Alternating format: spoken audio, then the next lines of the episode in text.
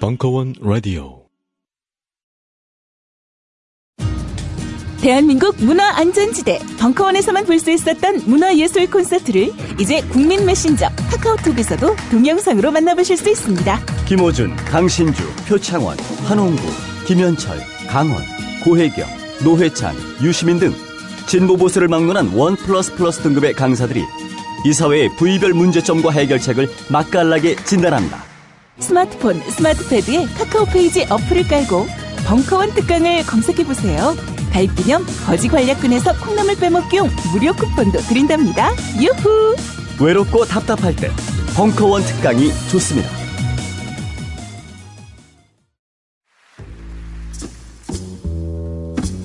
충만하고 여유로운 음악의 윈드시티 벙커원의 뜨다. 11월 17일 일요일 오후 5시. 아유, 이렇게 만나게 돼갖고 반갑습니다. 좋은 인연입니다. 이번엔 특별히 어쿠스틱 음악으로 방문하는 윈드시티의 공연은 자발적 후불제입니다. 받은 감동과 재미만큼만 지불하세요. 벙커원에서 17일 저녁 윈드시티입니다.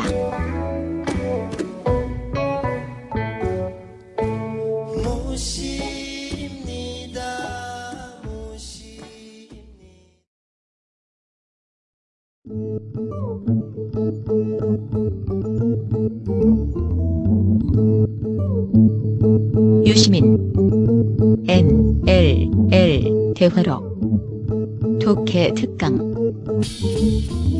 그리고 김어준의 추궁 인터뷰.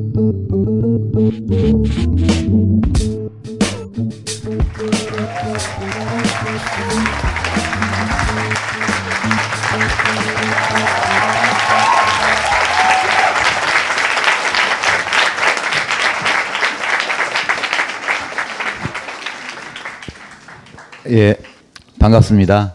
오늘 1시간 정도 이렇게 강연을 하게 될 유시민입니다. 오늘 책을 내고 딱 2차례 저자 강연만 예정되어 있는데 오늘이 첫 번째고요.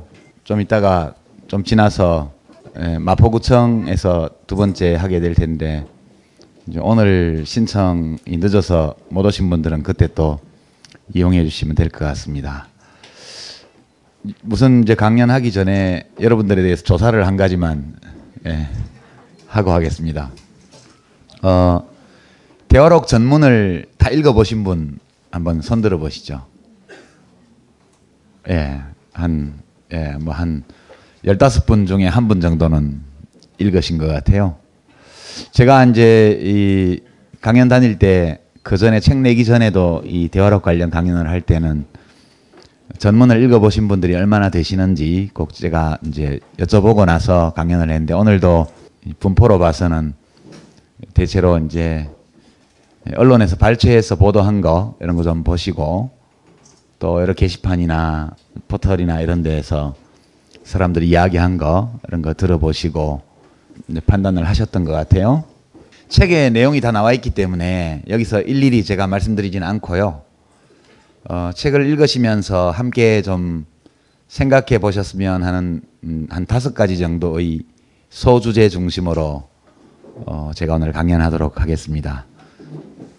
모자 쓰고 이렇게 나왔는데 최근에 제가 책 내놓고 좀 마케팅 하느라고 몇 군데 인터뷰를 나갔는데 나가면 진행자들이 이것저것 책 이야기는 별로 안 물어보고 딴 것만 많이 물어봅니다. 그래서 물어보니까 대답 안 할 수도 없고 그래서 뭐 주섬주섬 몇 가지 대답을 했더니 또 어떤 신문에서 정계 은퇴해놓고 왜 정치 발언하냐고 시비도 걸고요. 그래서 양복 입고 넥타이 메고 왔다 갔다 하면 정계 복귀 임박 이렇게 기사가 날지도 몰라서 이렇게 입고 나왔습니다. 작가 모드로요. 네. 근데 기자분들이 자기들은 맨날 정치 얘기하면서 왜 나는 못하게 해? 왜 나만 갖고 그래? 응? 원래 그 정치에 대해서 국가의 형편에 대해서 이런저런 의견을 말하는 거는 우리 대한민국 헌법이 우리 모두에게 그리고 우리들 각자에게 부여한 권리잖아요. 저도 글 쓰는 사람으로서 시민으로서 얼마든지 우리 정치나 우리 나라의 운영과 관련해서 제 의견을 얘기할 권리가 있고요. 그 권리 행사를 자꾸 억압하면 저도 헌법재판소에 해산 청구할래요. 신문사 해산 청구, 정부 해산 청구 이런 거요.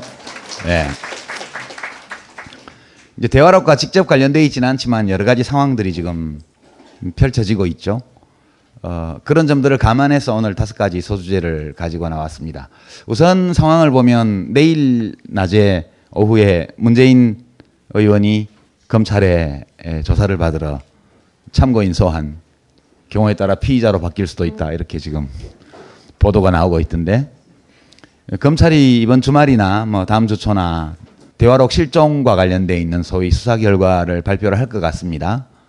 뭔 내용일지는 이제 기다려봐야 될 것 같고요. 육자회담이 북핵 문제 해결을 위한 육자회담이 열리냐 마냐가 지금 좀 이야기가 오가고 있죠. 이제 우리 쪽 수석 대표하고 미국 쪽 그 북핵 문제 책임자하고 미국서 만나가지고 4시간 동안이나 이야기를 주고받았다는데 도청하고 싶더라고요. 뭔 얘기하는지. 이제 그런 상황이 또 한편에 있고요. 그 다음에 박근혜 대통령이 뭐 북한이 말과 행동이 다르고 왔다 갔다 해서 믿을 수가 없다. 뭐 진정성이 있어야 뭐 할 수 있다. 이런 얘기를 하면서 동시에 뭐 필요하다면 라면 논평, 필요하다면 남북 정상회담을 할 수도 있다. 뭐 이런 얘기도 좀 나왔습니다.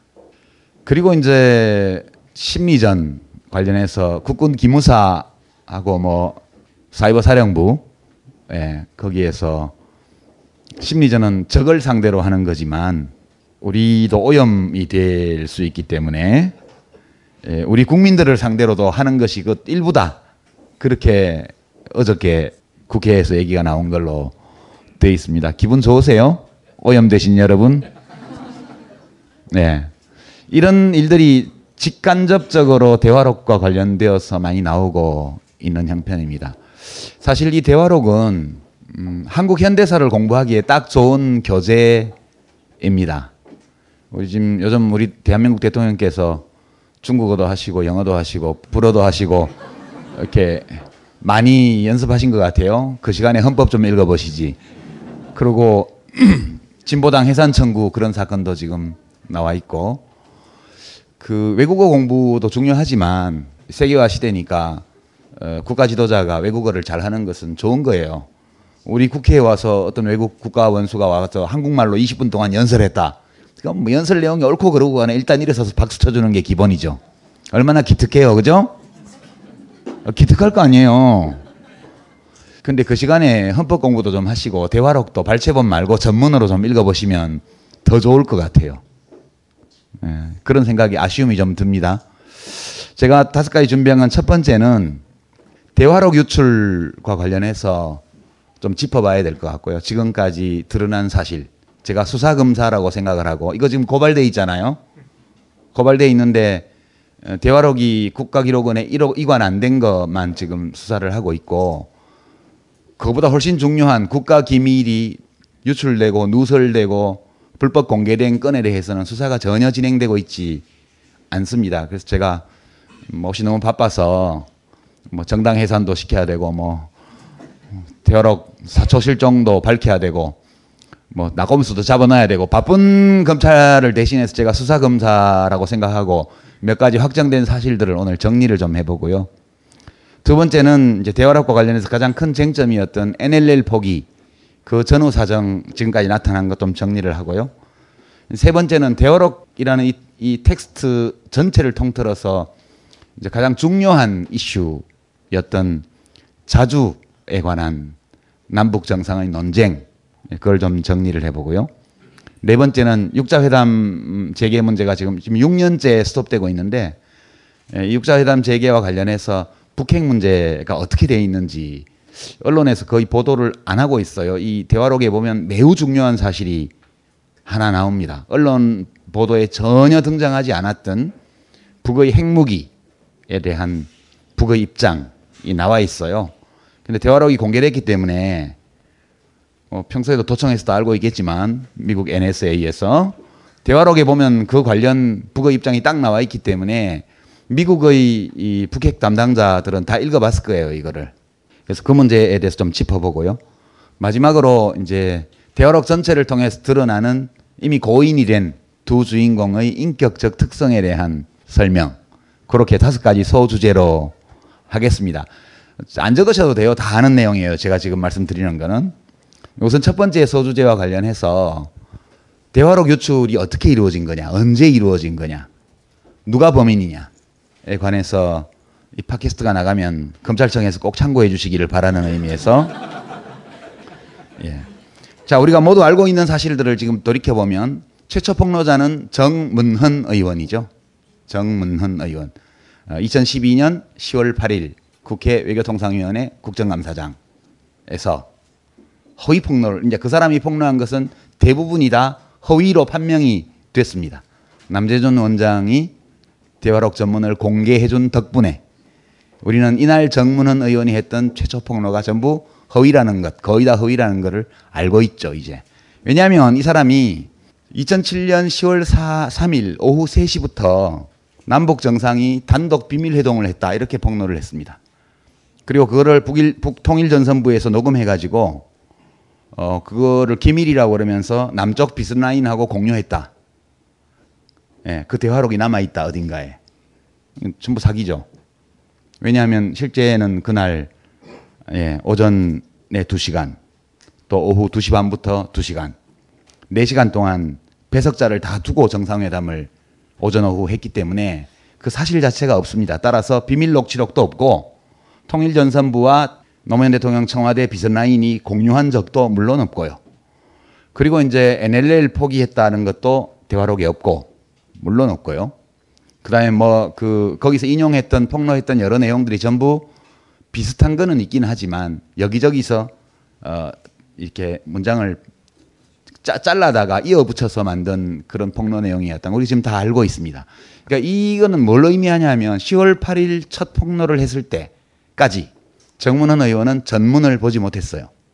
왜냐하면 전문에 보면 회의 시작 시간, 끝나는 시간, 배석자 이름이 다 나와 있고 발언자들이 다 나와 있기 때문에 그걸 봤다면 이 허위 폭로를 이렇게 할 리가 없어요. 그러니까 정문헌 의원이 그때까지 본 것은 발췌록이었다. 국정원이 만든 여러 버전의 발췌록 가운데 한 개 또는 한 개 이상을 봤을 거다.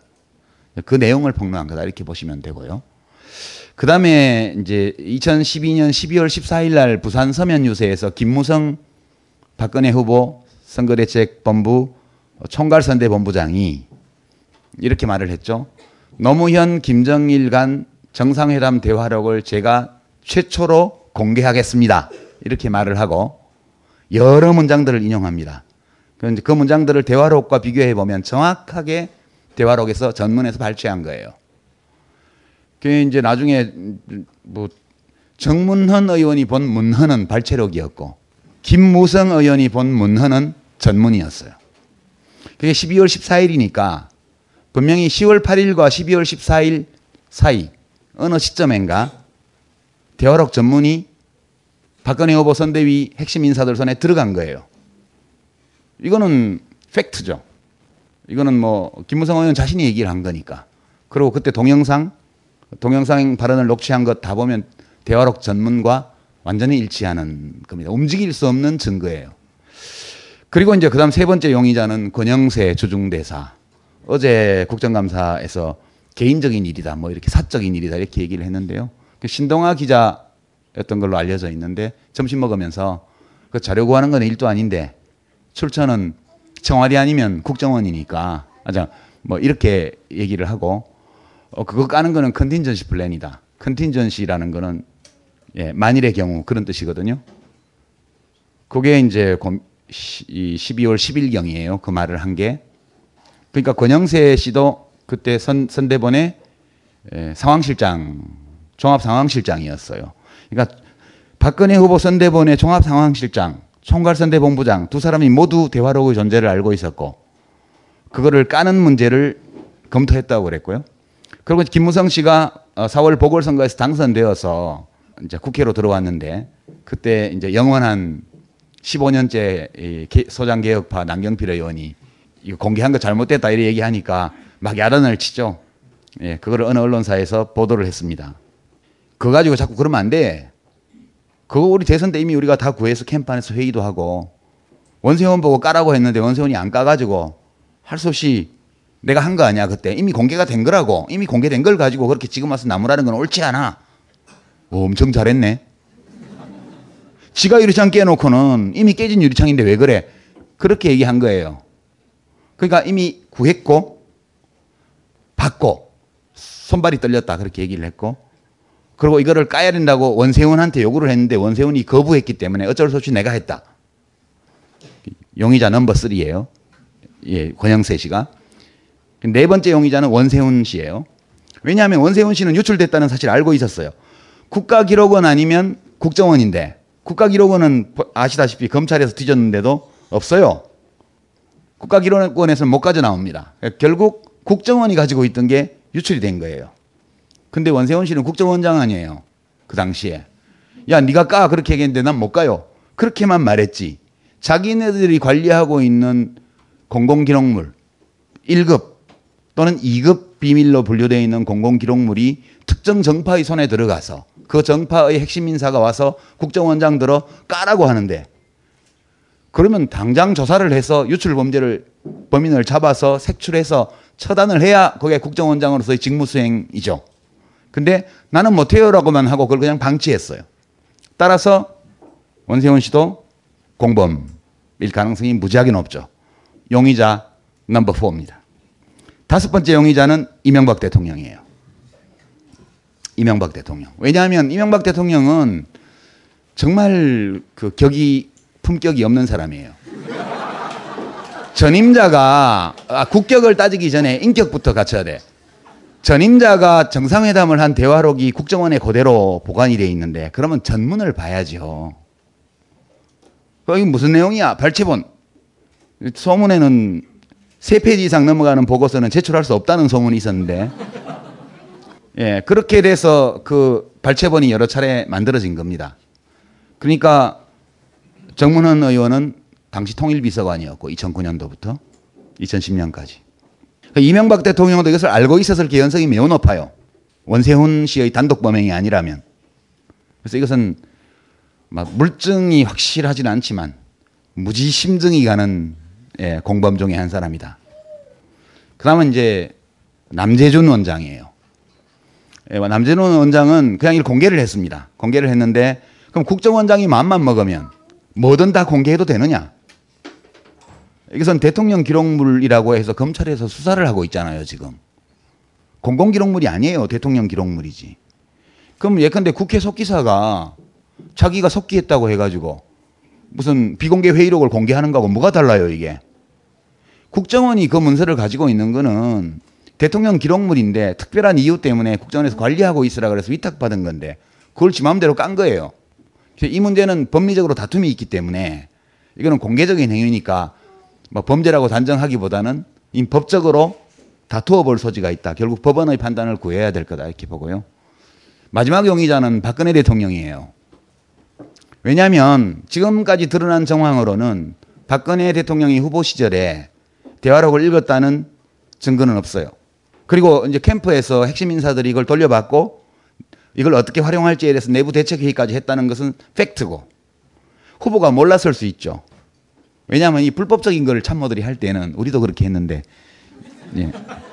야 이런 건 후보 모르게 해야 돼. 혹시라도 문제가 되면 후보한테 흙탕물이 튀면 안 되니까 그게 충성스러운 부하의 도리잖아요. 그래서 이 사람들이 범죄를 저지르면서 보스에게 누를 끼치지 않기 위해서 모르게 했을 수 있어. 훌륭하죠. 근데 그렇다 하더라도 12월 14일 부산 서면 유세장에서 김무성 총괄선대 본부장이 노무현 김정일 간 정상회담 대화록을 최초로 내가 공개합니다 라고 말했을 때 거기 있었거든요. 그럼 당연히 우리가 상식을 가진 사람이라면 우리 총괄선대 본부장이 대화록 구했네. 그렇게 생각하는 게 정상이잖아요. 근데 그거 구해도 되는 거야? 이게 그다음 의문이고요. 대통령이 되는 것이 눈앞에 와 있는 상황이었다면 당연히 잠재적 대통령으로서 국가의 기밀 문서가 정파의 손에, 물론 자기 편이지만 들어간 거에 대한 문제의식이 있어야 정상이에요. 적어도 박근혜 대통령은 후보 시절에 이 대화록을 캠프가 입수했다는 것을 몰랐을 리 없어요. 그죠? 이거는 최소한 공모에 의한 공동정범은 아닐 거예요. 이제 이 정문헌, 김무성, 권영세 이런 분들은 다 공모에 의한 공동정범. 쉬운 말로 공범이라 그래요. 형법상에 공모에 의한 공동정범일 가능성이 매우 높고, 박근혜 대통령은 사후에 이것을 알게 되었지만 무슨 이유 때문이라고 제가 말하지는 않겠습니다. 그냥 이걸 덮으려고 한 거죠. 덮으려고. 법적으로 이 행위가 문제가 되느냐 안 되느냐는 저는 판단 못하겠어요. 그러나 피의자로 소환하지는 못할지라도 참고인 정도로 소환할 근거는 충분하다, 저는 그렇게 생각해요. 제가 수사검사라면. 이상 검찰청을 위해서 정리를 해봤습니다. 그렇게 된 거고요. 두 번째는 이제 NLL 문제. NLL 문제는 대화록 전체를 통해서 가장 자주 거론된 대화 주제였어요. 이제 이 스토리를 제가 그냥 말로 설명을 드리면, 대화록 전문을 제가 갖고 왔는데 그럼 시간이 걸리니까요. 이제 이 회담은 사실은 굉장히 의전에 안 맞는 회담이었어요. 이 2007년 남북 정상회담은 좀 이상한 정상회담이었어요. 제가 6월 24일 날 대화록이 공개된 직후에 곧바로 그 언론사 홈페이지에서 이걸 다운받아서 제가 봤는데 너무 놀랐습니다. 저는 이 대화록을 보면서. 왜 놀랐냐 하면, 우선 정상회담의 의전에 맞지를 않아요. 있을 수 없는 정상회담이에요, 보통의 경우라면. 그러니까 이제 제가 장관을 해봤으니까, 장관만 해도 외국의 장관과 WHO 총회나 이런 데 가서 제네바에서 30분 1시간 단위로 연쇄회담들을 합니다. 그래서 MOU도 체결하고 뭐 의정서도 체결하고 많이 하거든요. 예, 그때는 미리 준비를 다 해놓고요, 서명만 하도록 돼 있습니다. 이렇게 서명하기 전에 한 30분 정도 덕담 주고받고 그 다음에 개인적인 얘기들 주고받고 그렇게 하는 거거든요. 그리고 이제 통역이 있고 그리고 배석자들이 있는데 뭐 담당 국장이나 실장이 배석을 하고 있으면 필요한 경우에는 그 배석자에게 발언하도록 장관이 요청을 해요. 양해를 구해서. 배석자는 그럴 때만 발언하는 거예요. 근데 이 정상회담은 보면 우선 회의를 몇 시간 할지가 정해져 있지 않았어요. 노무현 대통령은 계속 오후에도 회담을 해야 된다고 수시로 얘기를 하시고, 또 김정일 위원장은 뭐 얘기 다 됐는데 뭐 오후에 또 합니까? 이렇게 나와요. 계속. 그러다가 오전 회담 말미에 가서야 그럼 오후에 하지요. 뭐 1시간이나 1시간 반 했어. 그렇게 해서 오후 회담이 이루어집니다. 중간에 보면 오후에 점심 먹고 들어와가지고 김정일 위원장이 노무현 대통령한테 오늘 회담 내일로 미루고 하루 더 머물렀다 가시면 안 됩니까? 이 얘기 나오고요. 와글와글 시끄럽고 막 대화록 보면 괄호 열고 청취불가 가로 닫고 이게 막 나와요. 엉망진창이에요. 그리고 배석자들이 맘대로 막 발언을 해요. 특히 이재정 통일부 장관. 그냥 막 대놓고 민원을 넣어요. 뭐 이상가족 상봉해달라, 뭐 무슨 이상가족 고향 방문해달라, 뭐 금강산 면에서에서 상시면회 해달라, 뭐 백두산 관광 뭐 해달라, 뭐 열차로 무슨 북경올림픽 공동응원단 가게 해달라, 이걸 막 해요, 막. 그 나중에 노무현 대통령이 말려요. 회담 말미에 보면, 위원장님 이상가족 고향 방문 한번 해주십시오. 정말 만나보면 그분들 고향에도 한번 못 가보고 정말 눈물 납니다. 이렇게. 노무현 대통령이 이제 그만하세요. 오늘은 보따리가 넘쳐서 안 돼요. 그렇게 나오죠. 심지어는요, 백두산 관광 같은 경우에는 이야기를 하고 나서 김정일 위원장이 이렇게 돼 있습니다. 대화록에. 이것도 합의문에 넣으시오. 이렇게 얘기를 합니다. 그러면 이제 김양건 통전부장이 예, 넣겠습니다. 김만복 원장과 협의해서 넣겠습니다. 이렇게 대답해야 정상이에요. 근데 답이 어떻게 나오냐면, 그 다음에 김만복 땡땡 예, 넣겠습니다. 김부장과 협의해서 넣겠습니다. 아니, 김정일 위원장이 지시를 했는데 왜 김만복 국정원장이 대답을 하냐고. 그 처음에는 오탄 줄 알았어요. 그때 회담장은 마주보고 있었거든요. 남쪽은 배석자가 5명이었고 북은 배석자가 김양건 통전부장 하나밖에 없었어요. 배석자 균형도 안 맞았고요.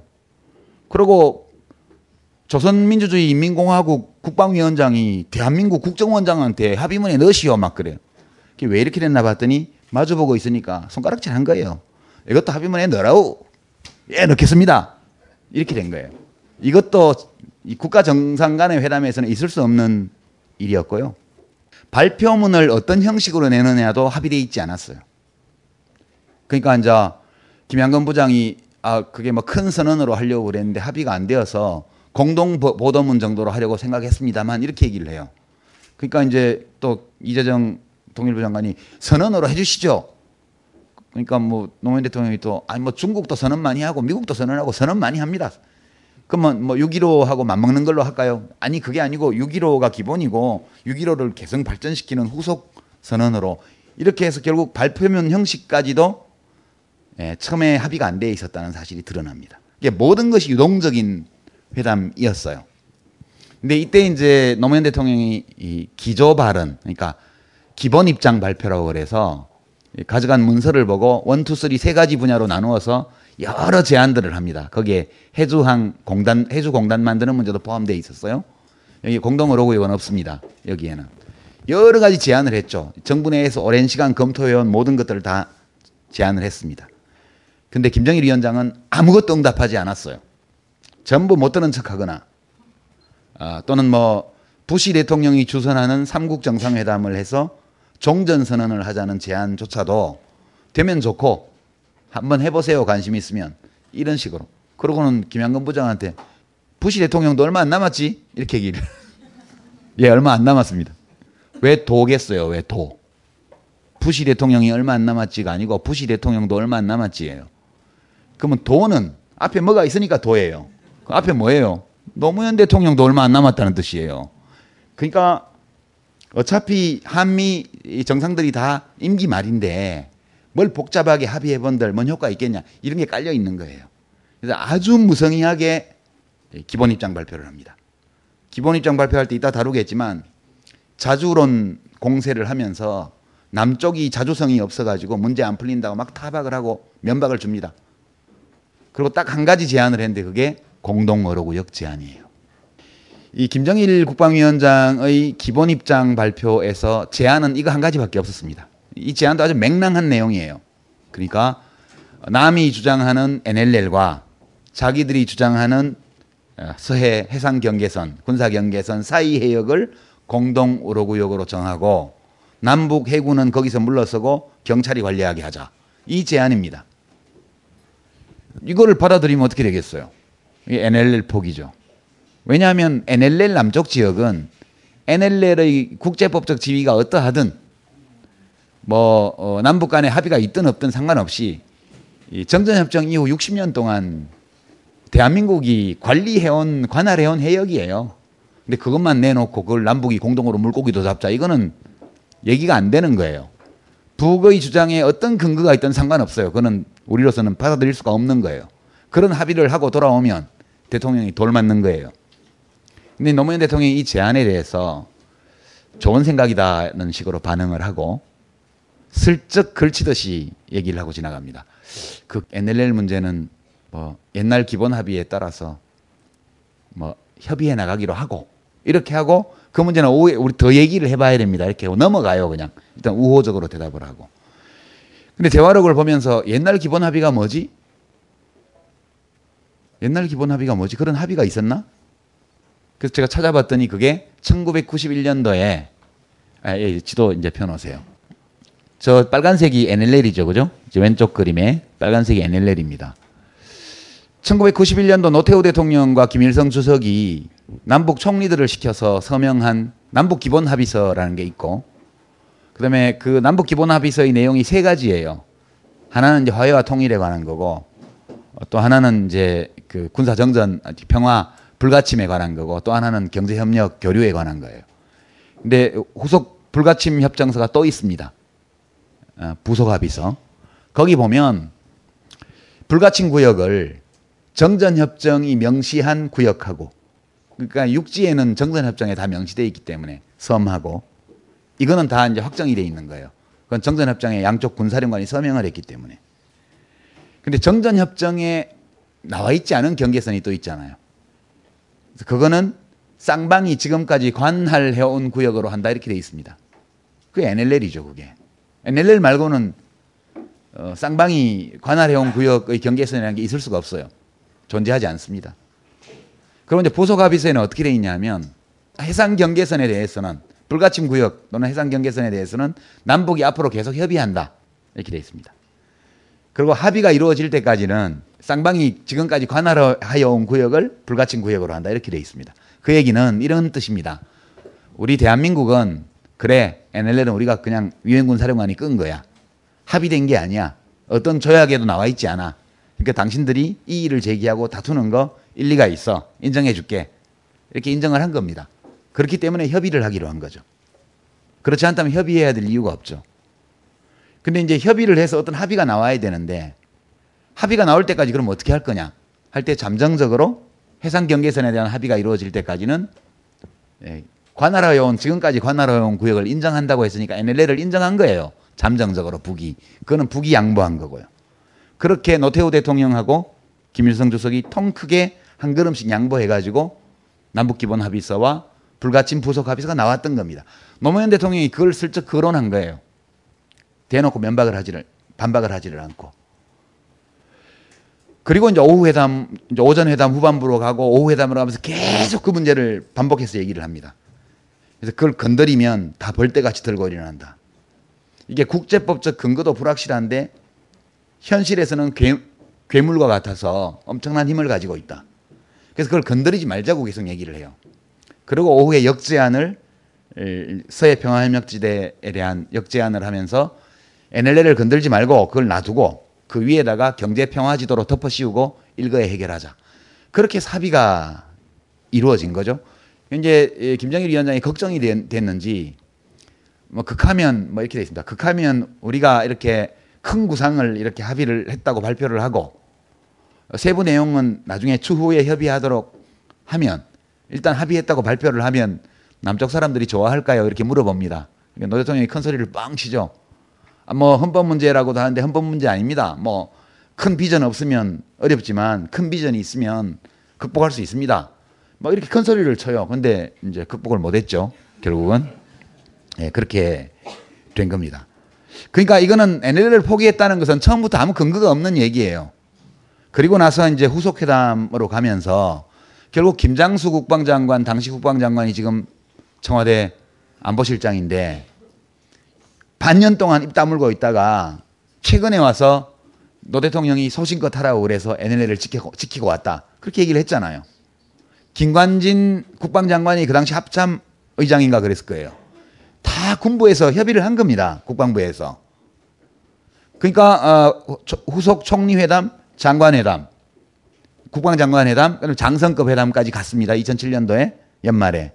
갈 때 북에서는 다시 김정일 위원장 제안대로 남쪽 해역만 NLL 이남 해역만 공동으로 구역을 하자는 안을 가지고 왔고 우리 정부 내에서는 NLL 중심, NLL 기점으로 한 등거리 남북 공동 어로 구역 안과 등면적 안이 나왔죠. 국방부는 등거리, 해수부는 등면적. 왜냐하면 고기를 잡아야 되니까. 저기 보시면 북이 주장하는 해상군사 경계에서는 붉은색 NLL보다 아래쪽에 있습니다. 저 섬들은 서해 5도는 여기 우도부터 시작해서 쭉 가서 대청도, 서청도, 백령도까지 저 서해 5도는 정전협정문에 우리 쪽 땅으로 돼 있습니다.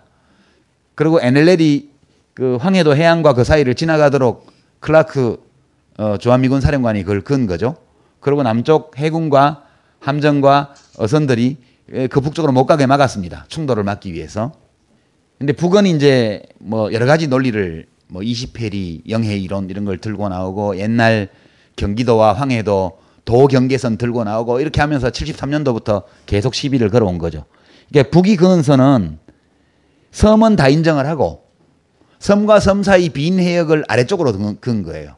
그러니까 우리 NLL보다 아래쪽에 있습니다. 저 선은 우리 대한민국 합참에서 민간 어선들이 항해할 때 군의 해군의 통제를 받게 하는 육지의 민통선 비슷한 합참 통제선이라는 게 북이 주장하는 해상군 경계선과 거의 비슷해요. 그러니까 저 사이 해역을 하자고 주장을 한 겁니다. 그런데 이제 우리 정부에서는 이쪽 서쪽은 황금어장이 저 바깥쪽으로 많이 있기 때문에 장산곶 앞쪽에 북이 해역을 많이 내놓고 이 안쪽으로는 우리 쪽이 해역을 더 많이 내놓게 하는, 이제 그렇게 되면 공동의료구역이 황해도 해안 쪽으로 덜 붙게 되니까 북군부에서도 좀 반발이 적다. 그래서 정부 내에서 상의한 끝에 등면적안을 가지고 국방장관 회담에 나갔고 장성회담에 나갔고 거기서 합의가 안 됐어요. 뭐 이제 북이 저거를 받아들이게 하려면 뭘 좀 더 줘야죠.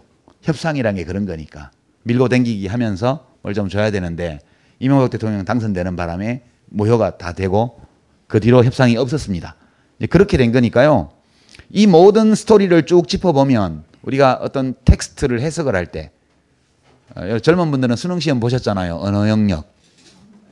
언어 영역에 이런 문제를 출제를 하면 여기 NLL 포기라고 쓰면 그냥 빵점이에요.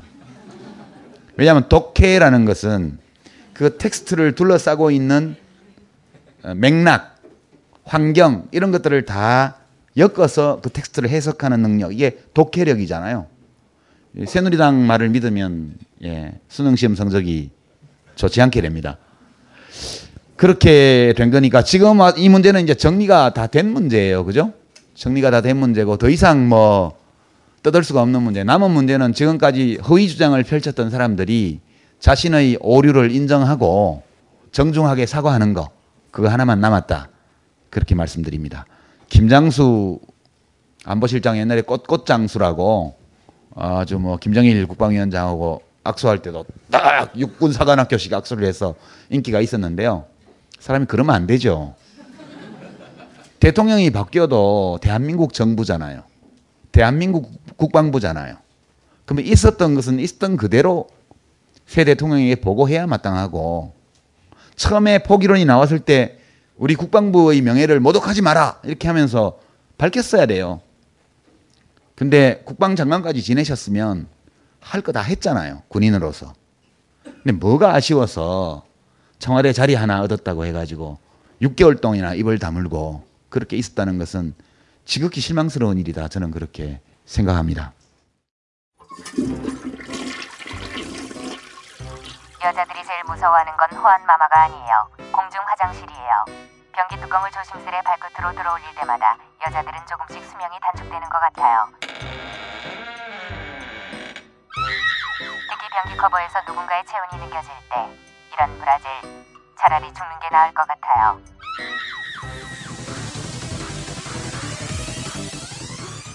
그래서 준비했습니다. 언제 어느 때 발생할지 모를 불의의 사고를 대비하기 위한 뉴비 무환 동병상련의 필수 아이템, 접착식 휴대용 변기 시트 굿커버를 소개합니다. 굿커버에는 특수 접착제가 붙어있어 총각을 다투는 급박한 상황에서 정말 쉽고 편하게, 그리고 미끄러짐 없이 안전하게 사용하실 수 있습니다. 또 25초면 물에 완전히 분해되는 종이 재질이라 뒤처리도 완벽하며 휴대용 면 케이스가 포함되어 있어 휴대와 보관이 편리합니다. 접착식 휴대용 변기 시트 굿커버, 지금 바로 딴지 마켓에서 확인하세요. 딴지 마켓의 흔한 가격, 대한민국 최저가로 여러분의 가장 소중한 것을 보호해드립니다. 아이 좋아.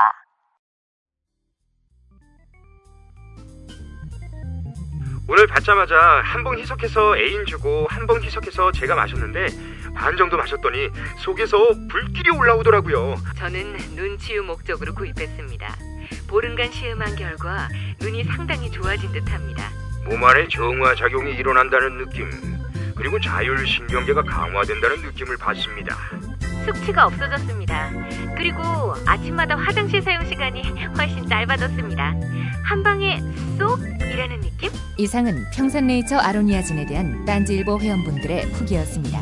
평산네이처 아로니아진 40% 특별 할인, 오직 딴지 마켓에서만 독점으로 진행됩니다. 이제 세 번째 소주제는 자주론 논쟁인데요. 기본 입장 발표를 할 때 곧바로 김정일 국방위원장이 이 문제를 꺼냈습니다.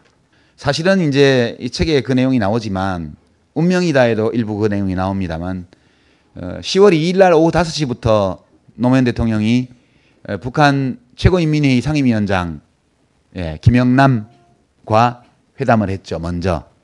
그래서 김영남 상임위원장이 무려 45분간 혼자 떠들었습니다. 주된 내용이 남쪽이 자주성을 읽고 대국의 눈치를 살피면서 왔다 갔다 하기 때문에 뭐가 안 된다.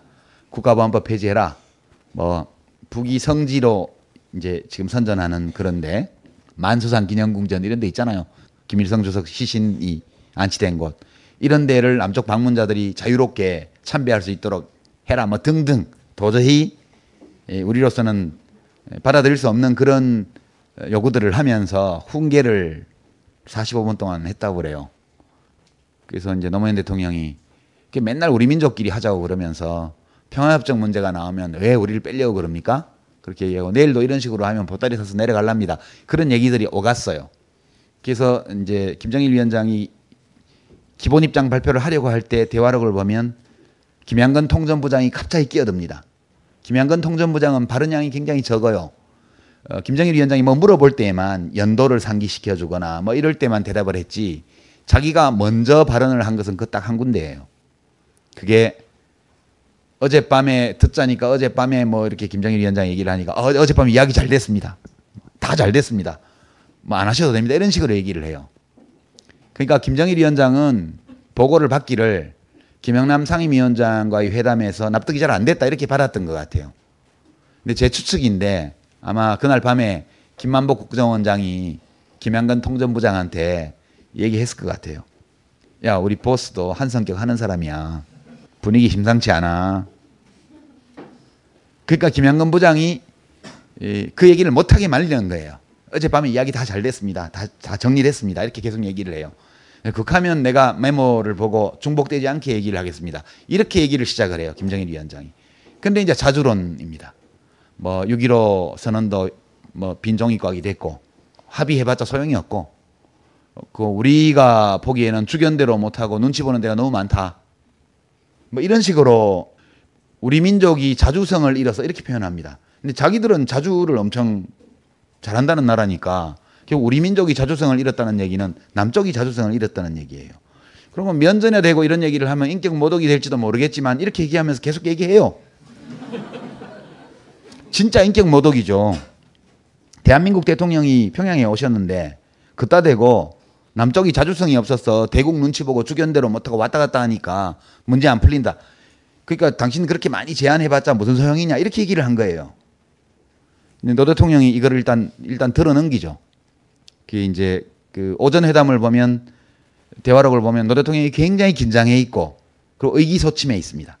노무현 대통령이 굉장히 정제된 형태로 발언을 하면 그것은 기가 죽었다는 뜻이에요. 의기소침했다는 기분 안 좋다는 뜻입니다. 자신감을 잃었다는 뜻이에요. 그분은 자신감이 충만하고 뭔가 일이 잘 될 때는 장바닥 어법을 쓰거든요. 근데 오전 회담 그러니까 10시에 시작해서 한 11시 한 20분 정도로 추정되는 시점까지는 농담도 한마디도 안 하시고요. 아주 절제된 언어를 구사를 했어요. 이 이야기는 엄청나게 긴장하고 있었고 회담의 전망에 대해서 비관적이었다는 뜻입니다. 근데 이 자주론 공세에 대해서 노 대통령이 일단 받아들입니다. 바로 반박하지를 않고 대한민국 친미국가 맞습니다. 역사적으로 그렇게 형성됐다. 그러면서 앤서니 기든스 얘기를 하죠. 앤서니 기든스라고 그 누구지? 앤서니 기든스? 블레어 총리한테 미국에 의존하지 말고 유럽을 중시해라 그렇게 어드바이스 하는 걸 봤는데 영국 같은 나라도 그런 말 듣지 않습니까? 이 자주의 수준을 그렇게 올려버리면 이 지구촌에 자주국가는 북쪽에 공화국 하나밖에 없고 나머지는 다 자주적이 않은 나라 되는 거 아닙니까? 그렇게 이제 일단 받아요. 그리고 우리가 친미를 할 수밖에 없고 친미를 하는 것은 사례주의에 빠져서가 아니라 먹고 살기 위해서 어쩔 수 없이 친미를 할 수밖에 없다. 그리고 미국이 힘이 있기 때문에 방코 델타 아시아 같은 거 북한 계좌 동결하고 이랬을 때 그 옳지 않다는 거 다 알지만 중국도 다 따라갔지 않냐. 그런 거다 국제사회는. 그러니까 미국이 군사력으로 하고 기술력으로 하고 뭐로 하고 정치로 하고 이렇게 해서 거기 보면 원력을 행사한다. 아마 이제 멀리서 영향을 미치는 그런 뜻으로 쓰신 것 같아요. 오타가 아니라면. 그러니까 그것도 근데 한계에 왔다. 이제는 그렇게 막 대놓고 침략을 못 하지 않냐. 군사적으로. 그리고 기술력 가지고 이렇게 하는 것도 한계에 왔다. 중국이 언제까지 말 들을 것 같냐. 이런 얘기를 쭉 하시면서 자주를 그런 절대적 개념, 흑백 개념으로 보지 말고 상대적, 점진적 개념, 시간적 개념으로 보자. 우리도 김대중 대통령이 당선되시기 전까지는 자주라는 말도 못했다.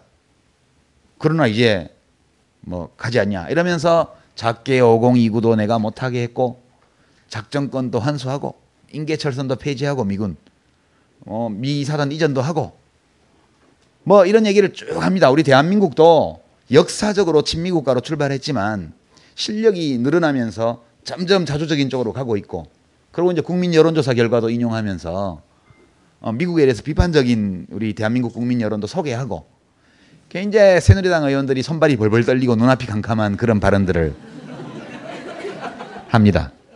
긴 시간 동안 이 상대적 자주론에 대한 노무현 대통령의 발언이 여러 차례에 걸쳐서 매우 긴 시간 동안 이어지는데요.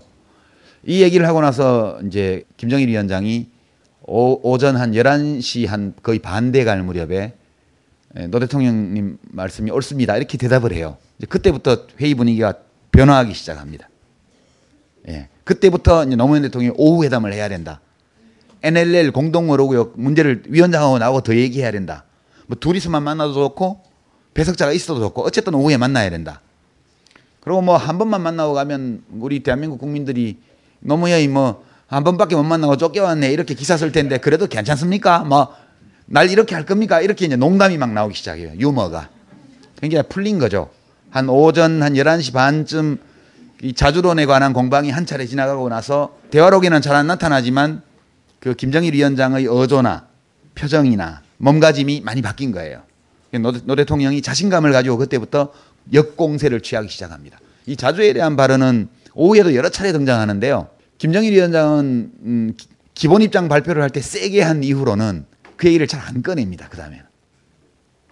예, 아마 예, 제가 책에는 그렇게 썼는데 이런 식으로 북의 자주에 대한 관념을 공박하고 논리적으로 그리고 대안적 개념으로 시간적, 점진적, 상대적 개념으로서의 자주를 이야기하는 것을 김정일 위원장은 못 들었을 거예요. 이 사람은 그 체제 안에서 왕세자로 성장해서 그 체제 안에서 지적인 자산을 쌓고 오로지 그 체제 안에서 지도자가 된 사람이에요.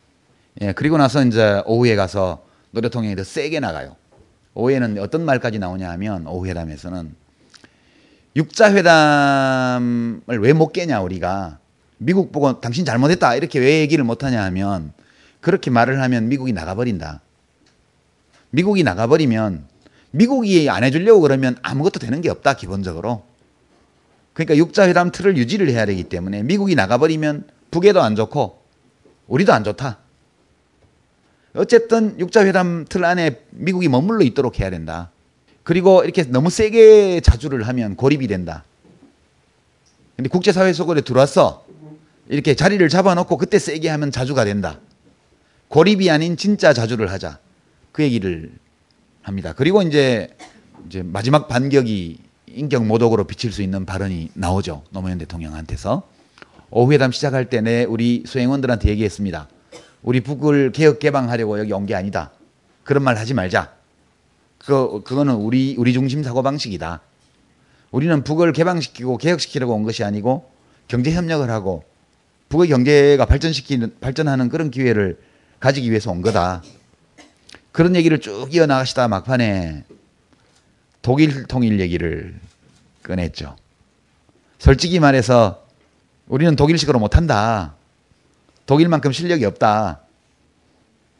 북이 체제가 무너지면 우리 그거 감당 못합니다. 그러니까 우리는 모두 북이 체제를 안정적으로 유지하면서 잘 발전하는 것이 우리에게도 이익이라고 다들 생각합니다. 이렇게 얘기를 해요. 이거는 굉장히 결례되는 말이거든요. 왜냐하면 실제 북이 체제 붕괴를 할 위험이 없다면 그건 뭐 관계없어요. 근데 북은 정말 인민들이 굶고 있고요. 에너지가 없어서 나무를 다 잘라다 대서 산이 민둥산이 됐고요. 비가 많이 와도 사람이 죽고 가물어도 사람이 죽고요. 전염병 방역을 제대로 못하고 있고 전염병 관리가 전혀 안 됩니다. 그러니까 인민들의 삶 자체가 극단적인 궁핍과 고통 속에 놓여 있는 나라고 그렇기 때문에 수시로 서방 언론, 우리 언론에서 체제 붕괴론이 나오고 북이 체제를 지키는데 전심전력을 다 쏟아서 미국과 핵무기 가지고 이제 벼랑끝 전술로 대처하고 이 모든 것들이 다 북의 위기의식 때문이거든요. 실제 체제 붕괴의 위험에 직면해 있는 지도자한테 당신들 무너지면 우리도 안 좋아 이렇게 말하는 거는 진짜 결례가 될 수 있는 거예요. 근데 그렇게 말을 했는데도 김정일 위원장이 결코 불쾌한 기색을 보이지 않습니다. 그러니까 진심으로 받아들인 거죠, 그거를. 그러니까 전체적으로 보면 이 자주론 공방과 관련해서는 노 대통령의 인식은 북이 자주를 최고 이념으로 삼아서 인민들을 내부적으로 결속시키는 데는 성공했을지 모르겠으나 모든 것을 우리 식대로 우리 민족끼리 하겠다는 이 국제정세에 맞지 않는 비현실적 자주 노선을 걸어옴으로써 결국 고립이 된 거라. 이렇게 고립이 돼서는 살아갈 수 없다. 우리가 친미국가였고 또 친미를 할 수밖에 없는 것은 머릿속이 썩어서 사대주의에 젖어서 그런 것이 아니고 이런 국제질서 속에서 우리가 살아가기 위해서 어쩔 수 없이 하는 거다. 그러니까 아니 꼽아도 그렇게 표현해요. 아니 꼽더라도 일본하고도 풀고 미국하고도 정상화해서 그 얘기도 나오죠. 대일청구권 자금. 북일수교를 하면 100억 달러를 생각하고 있대요. 일본에서. 근데 그런 소문을 들었는데 사실인가 봐요. 노무현 대통령이 이거 100억 달러 얘기를 꺼냈고요. 우리나라의 남북협력기금 규모를 설명을 하면서 100억 달러 그거 아무것도 아니다고 얘기를 합니다. 그래서 한강하고 공동개발하고 서해 평화협력지대 만들고 두 군데 동해서해 조선산업단지 만들고 해주공단 만들고 해주개방하고 그렇게 해서 이 평화협력 벨트를 만들고 남쪽의 투자가 들어가고 아시아개발은행 ADB, IBRD 이제 그 세계은행 이쪽 자금을 받아오고 이런 설명을 또 한참 하죠. 그러니까 이야기가 그렇게 진행이 되면서 제가 대화록에서 본 느낌은 이 자주론 공방은 굉장히 날카롭게 부딪힌 철학적 토론이었는데 대체로 노 대통령의 말을 절대적으로 받아들였는지는 모르겠으나 일단 남쪽의 대통령이 와서 자주 문제에 대해서 일단 근본 취지는 인정을 하면서도 현실주의 노선을 설파한 것에 대해서 남쪽 대통령의 입장을 양해한 걸로는 저는 최소한 봤습니다. 이 대목이 우리 대한민국으로서도 충분히 토론해 볼 만한 가치가 있는 거라고 봐요. 노 대통령이 우리가 점진적으로 자주국가로 가고 있다는 설명을 할 때 작계 5029 얘기를 꺼냈습니다. 작전계획 5029. 오늘 언론에 보도가 됐죠. 2007년도에 미국 NSA가 청와대를 도청했습니다. 우리 청와대요. 저 흥미진진해요. 거기 뭐가 나올지. 작계 5027, 5029가 나왔습니다. 오늘 보도에. 작계 5027은 6.25 때 한번 우리가 전면전을 당했기 때문에 또 전면전이 발생할 경우에 한미연합군이 어떻게 대처할 것인지를 담은 전면전 작전 계획이에요. 그건 뻔한 겁니다. 북이 전면전을 도발하면 전략 목표를 신속 타격하고 빨리 점령해가지고 속전속결로 끝내가지고 이 대한민국이 주도하는 한반도 통일을 완성한다. 이게 작계 5027이에요. 근데 이거는 70년대에 만들어진 건데 김대중 대통령 취임 이후에 남북관계가 패러다임이 변하면서 이 계획은 현실성이 없게 됐어요. 그래서 미국 쪽에서 그 후속으로 작계 5029를 만든 거예요. 작계 5029는 북의 체제 급변, 쿠데타, 민중봉기 등등 여러 이유로 인해서 북의 시스템이 마비되고 붕괴될 경우에 북지역에 한미연합군을 어떻게 배치할 거냐라는 작전계획이에요. 노 대통령은 이 계획 자체를 받아들이지 않은 거예요. 우리가 해야 될 것은 그런 걸 은근히 바라거나 기다리는 것이 아니고 북이 체제 붕괴를 하지 않도록 우리가 대북 정책을 해야 된다. 그래서 점진적이고 평화적으로 공존하면서 경제협력 교류를 통해서 점진적으로 북의 경제가 부흥되고 그리고 북이 국제분업사회 속으로 분업체계 속으로 발을 들여놓고 남북한 사이의 상호의존성이 높아지고 그렇게 돼야 비로소 평화가 정착되고 평화가 정착된 연후에라야 통일이 된다. 이제 이런 전략 노선을 가지고 있었기 때문에 작계 5029를 만드는 자체를 반대한 거예요. 더더군다나 준전시 상황이기 때문에 그 작계 5029에는 제가 추정하기로는 한미연합사에서 독자적으로 판단하도록 돼 있었을 거예요. 그럼 대한민국 대통령은 국군 통수권자인데 허수아비예요. 북 어느 지역에 한미연합사 병력을 어떻게 투입한다는 거를 한미연합사령관은 미군사령관인데 결국 우리 민족의 운명을 준전시 상황에서 미군사령관한테 맡기는 게 되니까 미군사령관은 미국 행정부의 통제를 받잖아요. 그럼 결국 우리 주권을 미국에 넘겨주는 거기 때문에 이걸 도저히 용납할 수 없어서 군사 배치 계획이 빠진 개념 계획 정도로 타협을 해서 가지고 있었던 겁니다. 그 얘기가 대화록이 그대로 다 나옵니다. 근데 이제 이명박 정부 들어서 한미 합동 군사훈련에 대해서 북이 굉장히 예민한 반응을 보이고, 특히 올 초인가요? 북에서 2월 달에 정전협정 파기 선언을 하고, 진보당 무슨 아론가 뭔가 이상한 거 국정원에서 발표했는데 거기 보면 대화 내용 중에 그 얘기가 나오잖아요. 그게 위기의식을 많이 가졌기 때문에 옛날 6.25 때 그 보도연맹 사건에 관한 이야기도 나오고 그런 악몽들이 떠오른 거예요. 근데 우리 한반도의 정전체제가 지켜지는 것은 협정문 때문이 아니에요. 중국, 러시아, 북 이렇게 맺어진 이 힘과 한미일이 맺어진 이 힘이 균형을 이루고 있기 때문에 전쟁이 안 일어나는 거거든요. 그냥 말로만 파기했다고 그러는 거예요. 근데 그렇게 북이 예민하게 나온 것은 아마도 작계 5029가 부활한 것 같다. 저는 그렇게 짐작을 했더랬습니다. 근데 오늘 보도 보니까 정말 그렇게 된 것 같아요. 이것도 이제 중대한 문제고요. 바로 이 문제 때문에 이제 대통령 임기 동안만 작계 5029를 막아놓고 있으면 그 다음에 그때 예정으로는 2012년에 전작권을 회수하게 돼 있었잖아요. 그러면 이제 국군총사령관이 작전권을 행사하게 되고 작전통제권을, 국군총사령관은 대통령의 지휘를 받기 때문에 결국 북의 유사사태 발생 시에 북의 체제 붕괴나 이런 상황이 발생할 경우에 북지역에 대한 군사작전 수행은 대한민국 대통령이 결정할 수 있게 된다 이렇게 판단을 하고 임기 동안에 이걸 막았던 거예요. 근데 지금 전작권 회수도 이명박 대통령이 바지가랑이 잡고 늘어져서 형님만 믿습니다 이래가지고 밀었죠. 또 박근혜 대통령이 오빠만 믿어요 이러면서 또 미루고 있어. 이거 언제 될지 몰라요. 그리고 그 미 2사단을 용산 미군기지하고 이거 전부 다 왜 평택으로 옮기려고 했냐. 이게 인계철선 문제도 거론이 돼요. 대화록에 보면. 인계철선 문제는 노 대통령이 여러 차례 저한테도 사석에서 얘기했던 문제입니다. 부끄러운 일이다. 여러분 인계철선이 뭔지 아세요? 여성분들은 잘 모르실 거라. 이 부비트랩이나 폭탄 같은 걸 설치해놓고 눈에 잘 안 보이는 쇠줄로 연결을 해놔요. 그럼 적이 침입하다가 거기 발이 탁 걸리면 자동으로 다 터지는 겁니다. 그게 인계철선이에요. 우리 대한민국의 인계철선 역할을 미 2사단이 하고 있는 겁니다. 미 2사단 배치를 맨 앞에다 해놨기 때문에 북이 침공을 해오면 자동적으로 미군을 공격하게 돼 있어요. 한미동맹뿐만 아니라 그런 사정 때문에 자동 개입하도록 아주 신속하게 한반도 전쟁에 개입하도록 돼 있는 게 인계철선이에요. 노무현 대통령이 이 인계철선을 풀으라고 요구를 했습니다. 왜냐? 우리나라는 우리가 지킨다. 왜 우리나라에 전쟁이 나면 죽더라도 우리 국민이 죽고 지키더라도 우리 국민이 지켜야지. 왜 미군이 거기서 죽냐? 이거는 부끄러운 일이니까 미군을 인계철선으로 설치해서 북의 도발을 막던 이것을 풀고 우리가 자주 국방하겠다. 그렇게 해서 이것이 이제 미군 기지의 평택 이전과 관련이 돼 있어요. 돈이 엄청 들어가는 일임에도 불구하고 자주를 하는 데는 돈이 들어가는 겁니다. 그렇게 이제 그런 내용들이 쭉 나와 있고 이것이 자주론 공방과 엮여서 대체로 김정일 위원장이 노무현 대통령이 이야기한 시간적, 상대적, 점진적 개념으로서의 자주라는 것이 그것을 대한민국이 어떤 식으로 구현해 나가고 있는가에 대해서 충분한 이해가 됐을 거다. 저는 그렇게 생각합니다.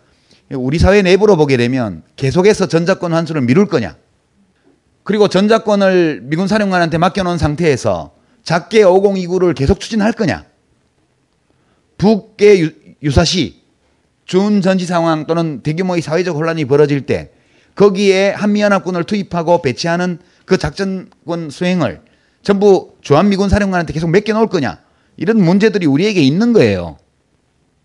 그래서 이것은 우리 사회 내부에서도 충분히 토론해봐야 될 문제다 이렇게 생각합니다. 시간이 많이 갔는데요. 마지막으로 두 가지만 더 얘기하죠.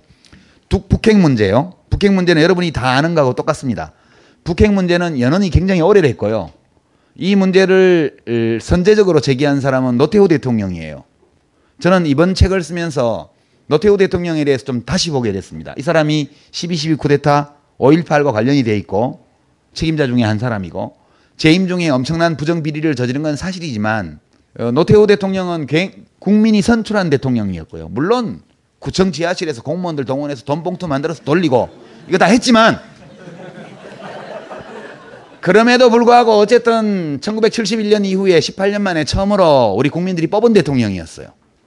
그리고 그 내란과 살인 부정부패 혐의로 감옥도 갔다 오게 했고, 뭐 우리로서는 전직 대통령으로 인정하기도 참 어려운 그런 점도 있지만, 이 사람이 대통령을 하는 동안 러시아, 중국, 동유럽 옛날 사회주의권 국가들과 다 수교를 했습니다. 우리가 그때 수교를 한 중국이 지금은 미국을 능가하는, 일본을 능가하는 우리의 제1교역 파트너가 돼 있고요. 우리가 중국에서 엄청난 무역 흑자를 올리는 상황이 됐습니다. 우리가 안보는 미국에 의존하지만 경제는 이미 중국의 의존도가 굉장히 높아진 상황에 와 있어요. 동유럽에도 선제적으로 들어갔고요. 한중수교도 그렇게 해냈습니다. 저는 이거는 큰 업적이었다고 봐요. 우파적 보수주의자들의 표현에 따르면 대한민국의 경제 영토를 전 지구촌으로 넓힌 사람이에요.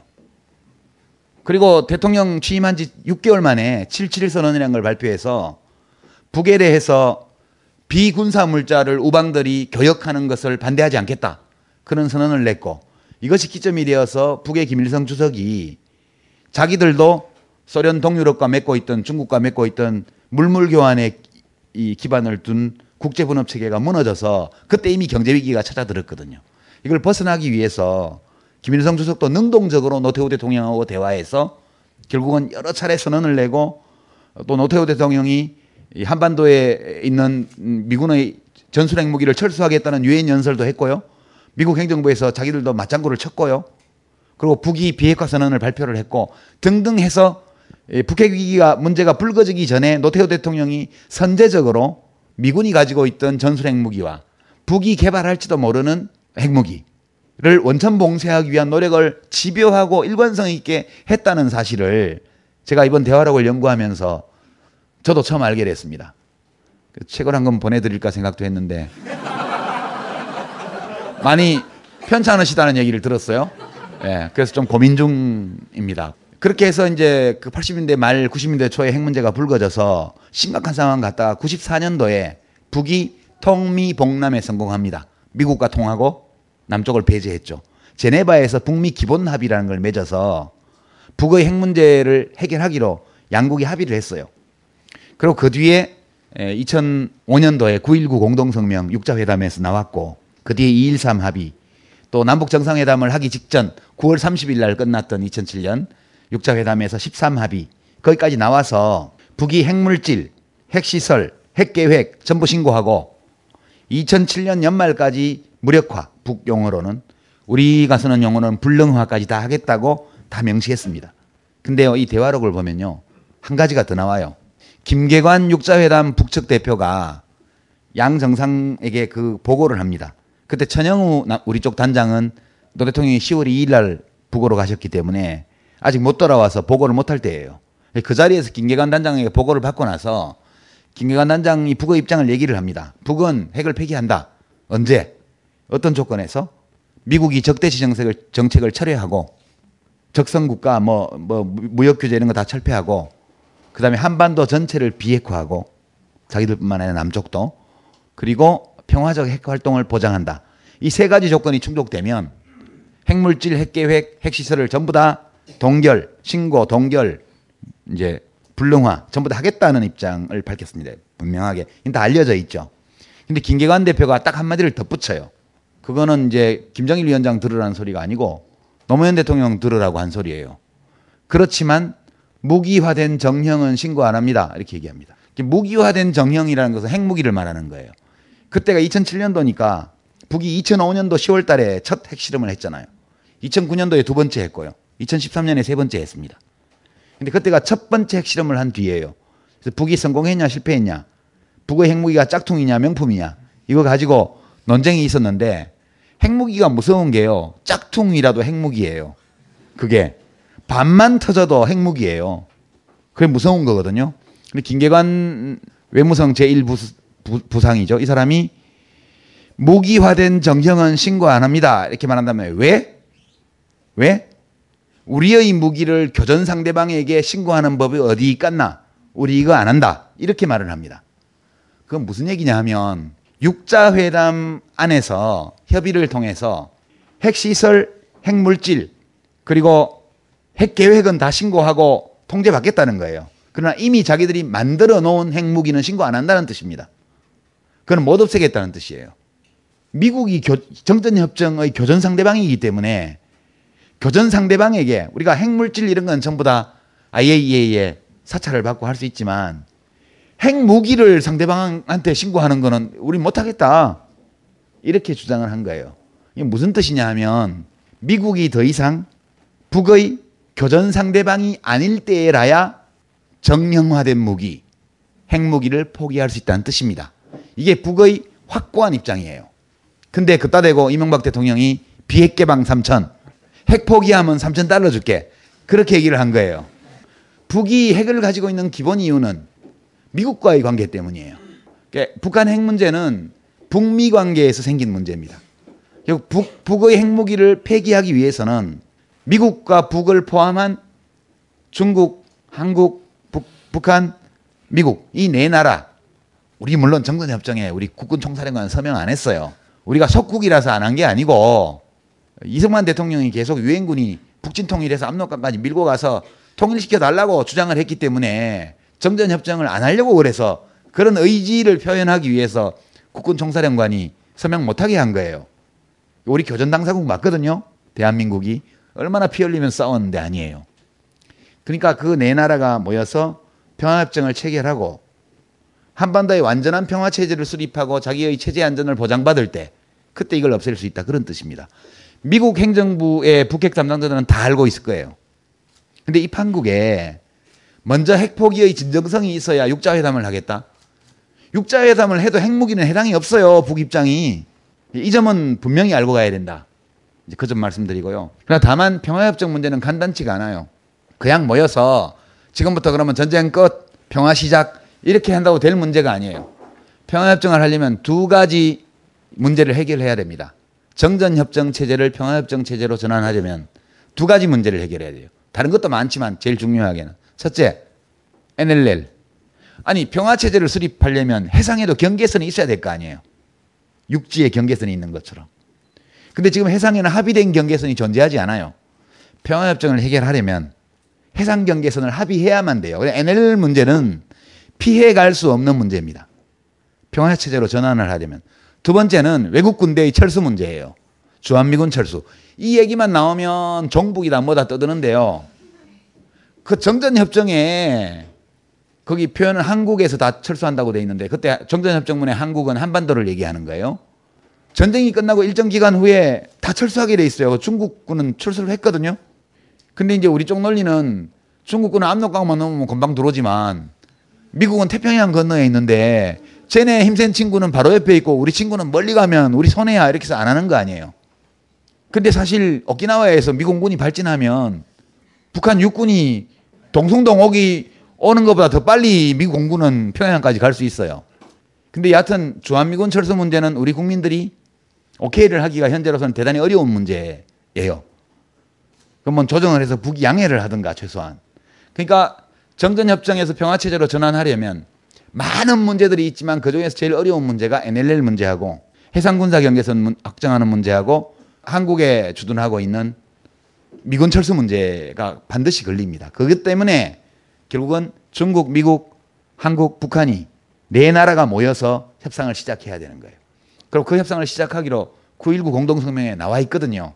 육자회담에서는 핵 폐기를 논의하고 따로 교전 당사국인 관련국들끼리 네 나라입니다. 네 나라가 따로 한반도 평화 포럼을 만들어서 거기서 그 문제를 논의하기로 그때 합의를 했어요. 그렇지만 실현이 안 되고 있는 거죠. 핵 문제, 일반적인 핵 문제 말고 이미 개발한 핵무기의 폐기와 관련해서는 진짜 우리가 바라는 완전한 비핵화 한반도, 북한 핵의 완전한 폐기를 하려면 결국 정전협정 체제를 평화협정 체제로 전환하는 이 결단이 없이는 절대 안 풀린다. 상대방을 알고 얘기를 해야 돼요. 근데 비핵개방 3천이라는 건 완전 터무니없는 거였고요. 그거는 상대방을 완전 무시하는 거예요. 북에서 코웃음을 쳤을 거예요. 아니 이명박 대통령은 비즈니스맨이었는데 비즈니스를 하려면 상대방이 뭘려고 하는지를 우선 파악을 해야 비즈니스를 할 거 아니에요. 그러니까 손대는 것마다 다 마이너스의 손이 돼요.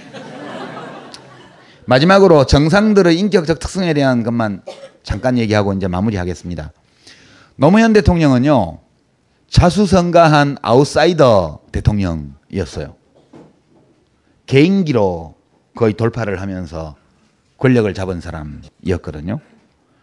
근데 김정일 위원장은 권력을 상속한 소심형 절대 권력자였습니다. 저는 이 대화록을 보면서 김정일 위원장이 대단히 소심한 사람이었구나. 그래서 김대중 대통령 집권 초기에도 이게 잘 안 됐고 노무현 대통령도 임기 말에 가서야 정상회담이 된 거구나.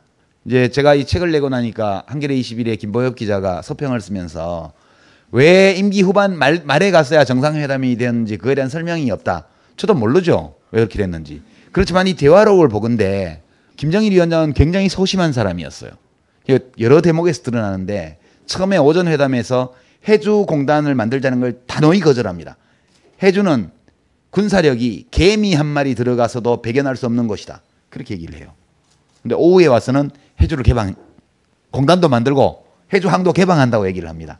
근데 그 반대하는 논리를 보면 우리가 무슨 러시아 원동 땅도 아니고 뭐 그런데 러시아 원동 이상한 말이죠. 그죠? 원동은 근동, 중동, 원동 이런 말입니다. 그러니까 러시아식 표현인데요. 모스크바, 페테르부르크가 유럽 쪽에 속해 있으니까 거기서 보면 예, 그 중동 지방 근동이 있고 원동이 있고 뭐 중동이 있고 이런 거예요. 그러니까 이 러시아 영향을 무지하게 받은 거예요. 김정일 위원장은 뭐 백두산 밀양에서 태어났다고 그랬지만 출생증명서가 있는 것도 아니고 소련에서 자랐을 가능성이 무척 많은 사람이었죠. 그 당시에. 그러니까 소련 영향을 굉장히 많이 받았다는 걸 느끼겠고요. 그러니까 여기저기 뜯어갖고 다 공단 만들면 주체공학은 없어지고 민족경제는 무너지고 이렇게 얘기를 합니다. 그러니까 무서워서 못한다는 뜻이에요. 그게 자기네 체제가 무너질까 봐 감당 못한다는 뜻이고요. 그 다음에 이산가족 상봉에 대해서도 나중에 김양건 통전부장하고 김정일 위원장이 얘기하는 거 보면 이재정 통일부 장관님이 뭐 이산가족이 93,000명인데 지금 대기 리스트가 이게 1년에 100명씩 해가지고 언제 합니까 이거 뭐 이런 뉘앙스로 얘기를 하면서 자주 해달라고 얘기를 하니까 그 시골에 있는 노인들 찾아가지고 데려오고 데려가고 보통 일이 아닙니다. 막 이렇게 해요. 김양건이. 실제 그렇잖아요. 여기서는 자식들이 차로 모시고 오고 다 하는데 거기는 다 행정전산망도 없잖아요. 가가지고 찾아가지고 데리고 와야 되는데 국가에서 전부 비용을 대야 되고요. 그리고 상봉 사전교육도 시켜야 되죠. 골치 아픈 거예요. 감당을 못하는 거예요. 그리고요. 남쪽 방문은 언제, 답방은 언제 하실랍니까? 이렇게 또 물어봐요. 그러니까, 근데 간다고 한 적 없고, 뭐, 김영남 상임위원장이 국가수반 자격으로 갈 수도 있고, 그러니까, 우리 국민들은 전부 다 김 위원장이 오시는 걸로 알고 있는데, 뭐, 이렇게 이제 반응이 나오니까, 아니, 내가 간다고 한 건 아니고, 정세를 봐야지요. 뭐, 그러다가 이제 속담을 한마디 인용해요. 호박 쓰고 어디 간다는 말이 있는데, 처음에 이게 무슨 말인가 싶었어요. 호박 쓰고 어디 간다는 얘기야? 뭐 전 세계가 핵이야 미사일이야 와라와라 놀래는 판에 내가 가겠습니까? 뭐 이렇게 나와요. 봤더니 호박 쓰고 어디 간다는 표현은 호박 쓰고 도투굴로 들어간다는 속담이에요. 도투굴이라는 건 돼지굴입니다. 돛이라는 건 돼지 옛날 고어고요. 돛굴이라는 건 돼지굴입니다. 그게 어디 속담이냐면 육진 속담이에요. 육진은 두만강 맨 하류에 회령 종성 여기 세종대왕 때 예, 세종대왕 때 거기 육진을 쌓아가지고 지금 우리 민족의 영토가 두만강 하류까지 확대된 게 그때예요. 육진 방언입니다. 그때 그 군사기지가 마을로 발전해가지고 육진이 됐는데요. 뭐 언성, 회령, 종성 뭐 그런 데예요. 이름도 잘 모르겠다. 그 동네에서 돼지를 돛이라 그런대요. 야, 이북은 역시 함경도파가 세요. 최고 권력자가 쓰는 속담이 하필이면 육진 속담이에요. 호박을 쓰고 돼지우리에 들어가면 돼지가 호박 먹자고 덤비죠. 그러면 밟힐 거 아니에요. 호박 쓰고 도투굴로 들어간다는 속담은 사리분별력이 부족해서 위험을 자초하는 행동을 하는 것을 가리킬 때 쓰는 속담이래요. 그러니까 서울 답방을 서울을 방문하는 거를 호박 쓰고 돼지우리 들어가는 거에 비유를 했더라고요. 정상 앞이니까 돼지라는 말은 안 쓰고 어디 간다고 한 거예요. 그 남쪽 사람들 뭐 정서도 봐야 되고 정세를 봐야 됩니다. 근데 이제 노골적으로 말하면 김대중 대통령이나 노무현 대통령이 평양에 오면 안전보장을 자기가 확실히 해줄 수 있어요. 거기는 독재국가니까. 그러나 김정일 국방위원장이 서울에 올 때 까놓고 말하면 당신들 CIA 통제할 수 있어? 그런 얘기입니다. 교전 상대방이 군을 주둔시켜놓고 있는 나라잖아요. 그리고 그 나라의 대외 군사 공작은 세계 최강이에요. 그러니까 대한민국 정부가 대한민국 대통령이 나의 안전을 보장해주지 못한다는 얘기를 한 겁니다. 겁이 많아요. 설마 하니 죽이겠어요?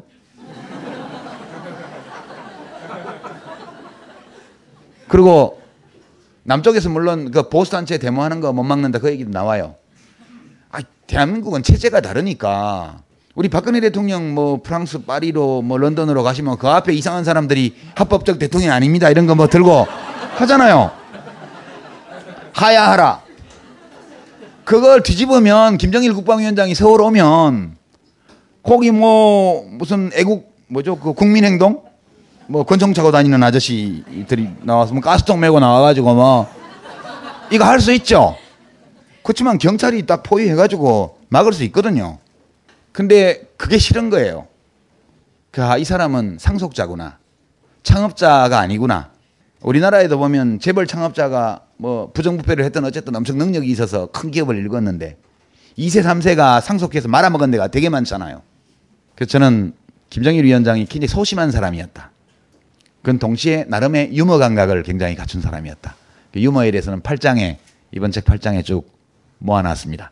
대표적인 걸 소개하면 오후 회담을 하기로 했어요. 오전 회담 끝날 무렵에 노 대통령이 막 꼬십니다. 그 개성공단 2단계에 들어가면 근로자 숫자가 엄청 늘어날 텐데 그 사람 출퇴근 어떻게 하랍니까? 개성에다 집을 지어야 됩니까? 아니면 해주에 살면서 왔다 갔다 하는 겁니까? 뭐 그런 문제 때문이라도 전기도 들어가야 되고요. 지금 몇 킬로와트 쓰고 있는데 그걸로는 어림도 없고 뭐 전기도 들어가야 되고 이런 얘기를 막 해요. 김정일 위원장이 아, 그 문제는 그러면 이따 오후에 하죠 뭐. 이렇게 하고 오후 회담이 확정이 됐어요. 그때도 이렇게 보면 오후 회담을 하기로 했다 해놓고 우리도 작가 노릇 한번 합시다 이렇게 얘기해요. 요즘 뭐 미국 일본 뭐 남쪽 기자들 보면 작가야 작가 능력이 대단해 막 그런 얘기를 합니다. 그리고 우리도 작가 노릇 한번 합시다. 논의 할 일이 토의할 일이 많아서 오후에도 회담을 한다고 합시다. 그렇게 김정일 위원장이 얘기를 해요. 그리고 이제 모두 인사 때도 덕담으로 이제 주고받는데 노무현 대통령이 아 이렇게 마중도 나와주시고 감사합니다 뭐 어쩌고 저쩌고 하시니까 김정일 위원장이 아 남쪽에서 대통령이 노무현 대통령이 오시는데 내가 집에만 있을 수 있습니까? 환자도 아닌데 그렇게 얘기해요.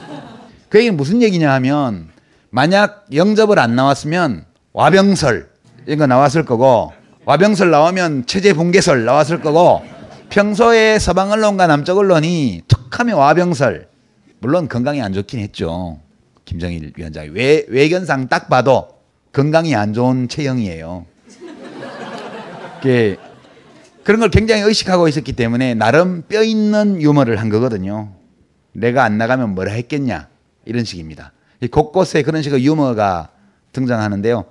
북한 군부를 가리켜서 완고한 B급 보수, 2급 보수라고 얘기해요. 완고한 2급 보수. 두 정상이 앉아서 군인들 흉을 봅니다. 뭐 의제 NLL 의제 삼아서 토론 뭐 협의하라 그러면 맨날 싸움이나 하고 뭘 하려 그러면 안 하려 그러고 우리는 그러는데 북도 그렇죠? 완고한 2급 보수라 할까요? 이렇게 둘이 주고받아요. 북도 결국 군이 보수의 본산이에요. 김정일 위원장이 점심시간에 군 수뇌부를 불러다가 해주 개방 문제를 동의를 받아내서 오후에 회의에 들어갔거든요. 그런 등등을 볼 때 소심한 사람이었고 그 때문에 김대중 대통령 시절에도 진도가 많이 못 나갔고 예, 그리고 노무현 대통령 임기 중에도 임기 막판에 갔어야 이것이 이루어진 것이다. 그리고 뒤늦게 이루어졌지만 246분 동안 두 정상이 했던 모든 발언들과 그 관로 소개된 지문들을 살펴보면 이 남북 정상들 사이에서는 연애할 때 그 케미스트리라고 그러죠. 그죠? 예, 영어에 케미스트리 is good 분위기 좋아 그런 뜻이잖아요. 이게 뭔가 화학적인 어떤 교감이 있었던 것 같아요. 텍스트 자체에는 안 나타나지만 전체적으로 텍스트와 지문과 전후 상황을 살펴보면 좀 불신을 가지고 봤다가 뭐 노무현 대통령이 옛날에 미국 가셔가지고 뭐 미국이 안 도와줬으면 나는 북한 정치범 수용소에서 죽었을 거고 이런 얘기 막 하셨잖아요. 예, 그것 때문에 욕도 많이 들으셨는데 예, 그런 것도 있고 해서 그런지 약간 불신하는 분위기에서 시작을 했고 그러나 246분을 대화하는 동안에 케미스트리가 생겨서 끝은 굉장히 화기애애하게 그렇게 끝났다. 그런 점을 말씀드리면서 예정보다 길어진 강연을 여기서 마치겠습니다. 고맙습니다.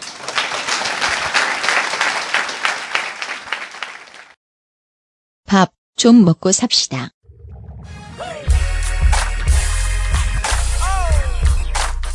해고 노동자들이 해주는 밥 정도는 먹어야 어디 가서 연대해봤다 자랑할 수 있습니다. 희망식당이 벙커원에 찾아옵니다. 희망식당 시즌2. 이번 요리사들은 에버랜드 노동자들. 단돈만 원에 뷔페 먹고 음악 듣고 공연 보고 유명인사 구경까지 가능합니다. 모든 수익금은 해고 노동자와 비정규직 사업장에 가는 연대의 밥축제 희망식당 시즌2. 한 달에 2번 벙커원에서. 자세한 사항은 홈페이지 공지를 참조하세요.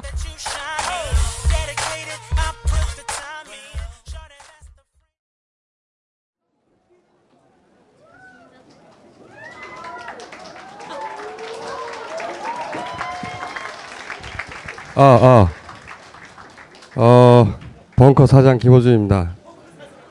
안녕하십니까. 제가 오늘 올라온 이유는 뭐냐면, 여기 이제 호칭을 정해야 되겠네요. 이제 의원도 아니고, 대표도 아니고, 저도 아니죠, 사실 이제. 유 작가라고 부르겠습니다. 야, 유 작가. 유 작가의 그 실업선언을 제가 파리에서 봤어요. 파리에서 봤는데, 제가 아시는 분은 아시겠지만은 유시민 전문가입니다. 정치 입문하던 그 시점부터 쭉 누구보다 많이 인터뷰를 해왔고, 동네도 같이 살았고, 후사리도 많이 줬고 제가. 그런데 이제 실업선언을 한 걸 보고 나름 여러 가지 그 감상이 있었어요. 자, 그러면 저의 첫 번째 질문 이겁니다. 왜 은퇴를 하셨어요? 은퇴? 은퇴라는 말이 좀 거시기하다. 아니, 원래 왜 실업자가 되셨어요? 아니 그저 솔직한 얘기를 정치할 때도 실업자나 마찬가지였어요. 그 돈 나오는 데는 없으니까 정치에서는. 속닥하게 사실대로 얘기해 보자고요. 아니 근데 이제 거창한 얘기 말고. 아니 뭐 더 할 수도 없고.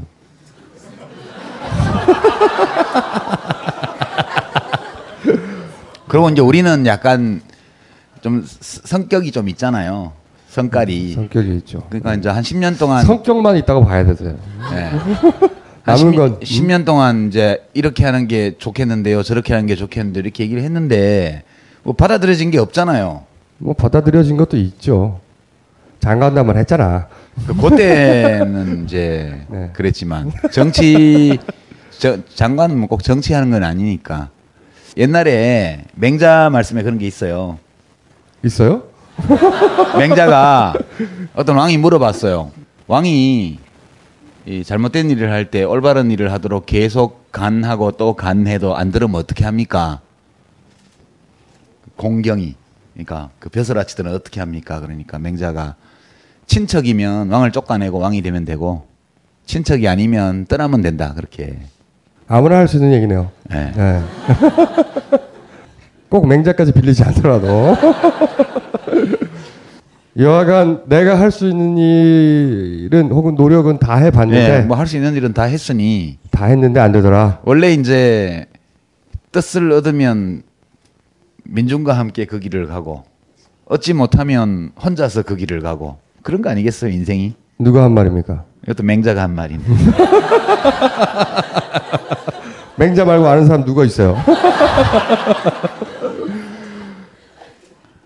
어쨌든 그러면 다 했다 이런 생각이 들었어요? 어느 순간? 그러니까 할 수 있는 일은 다 했다. 정치인은 결과를 내야 되는데 결과를 낼 수 있을지 없을지를 예측할 수 있잖아요. 어느 정도는.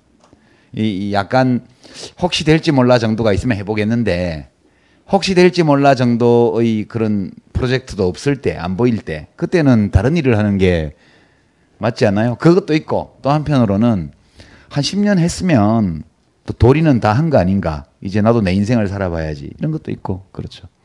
두 번째는 이어가요. 네. 두 번째는 제가 오랫동안 안타깝다고 했던 게, 이게 몸에 맞는 옷을 입고 하고 싶은 일을 하고 정열을 불태워야 되는데 해야 하는 일에 머리를 쓰다 보니까 얼굴이 항상 안 됐어요.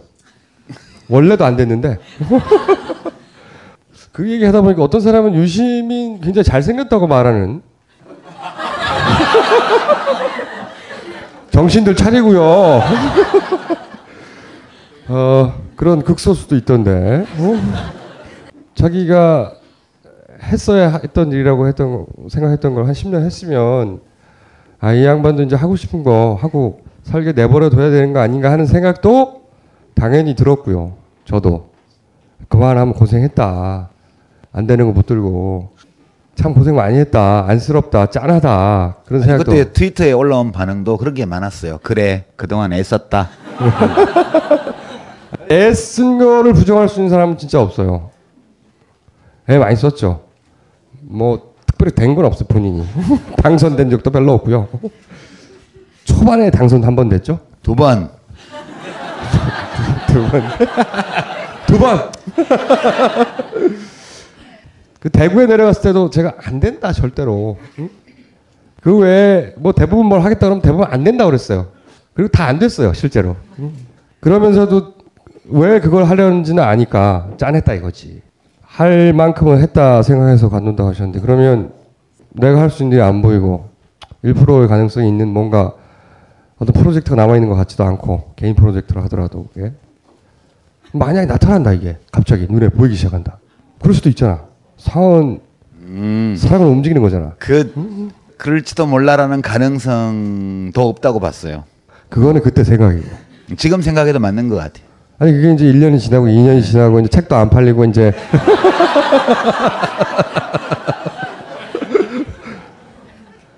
책 판매량이 계속 줄어들고 있을 거라고 봅니다. 그죠? 네. 1년이 지나고 2년이 지나고 이제 하고 싶은 거 막 했어. 여행 책도 내고 싶대요. 저도 이제 여행 책 생각하고 있거든요. 여행의 잔기술이라고. 그랬더니 본인이 여행의 큰 기술을 하겠다는 거야. 뭐 요리책 얘기도 하고. 제가 그래서 패션쇼 같은 데 좀 나가라. 머리 쫙 기르고 수염도 좀 나오고 이렇게 옷도 멋지게 입고 유시민조차 이렇게 입을 수 있다. 응? 이런 데 나가고 막 하고 싶은 대로 했어. 했는데 허전할 수 있잖아요.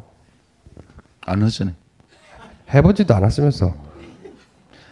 허전하면 어떡할 거예요? 남은 인생 되게 짧아요. 근데 너무 짧아서 해보고 싶은 거 다 못 해보는 게 문제지. 요즘은 50대가 중년이래요. 그게 제가 한 얘기가 아니라 미국의 그 사회학자들이 이제 인간 수명이 늘어났잖아요. 실제로 굉장히 늘어났어요. 예전에 50, 60대 하면 할아버지였거든요. 할머니고. 요즘 50대, 60대 무슨 할아버지예요. 그래서 실제 자기들이 여러 가지 기준으로 다시 정리를 해봤더니 60대까지는 중년이라고 봐야 된다. 사회적인. 과거의 30대에서 40대처럼. 그러니까 65세까지 열심히 활동하면 되지. 아니 그러니까. 그래서 봐 10년밖에 안 남았다고. 10년 동안 프로젝트를 몇 개 하겠어요. 지금 해보고 싶은 게 많은데. 예. 그건 걱정 안 하셔도 돼. 예를 들어서 한 3, 4년 후에 갑자기 튀어나와서 내가 대통령 한다고 막.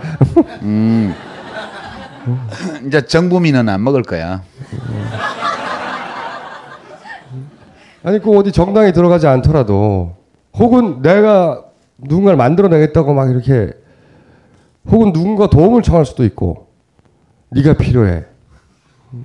이럴 수도 있잖아요. 그거야 뭐 이제 시민으로서 도와줄 수 있는 길은 얼마든지 열려 있죠. 그거야 뭐 그런 거야. 본인으로서. 네. 그러니까 개인 자격으로 그냥. 그럼요. 단순히. 네. 어디 정당에 가입한다든가. 정당원 가입해 있잖아요, 내가. 그렇긴 하죠. 내가 정의당 평당원인데. 정의당에 있는지 모르는 사람도 꽤 있습니다.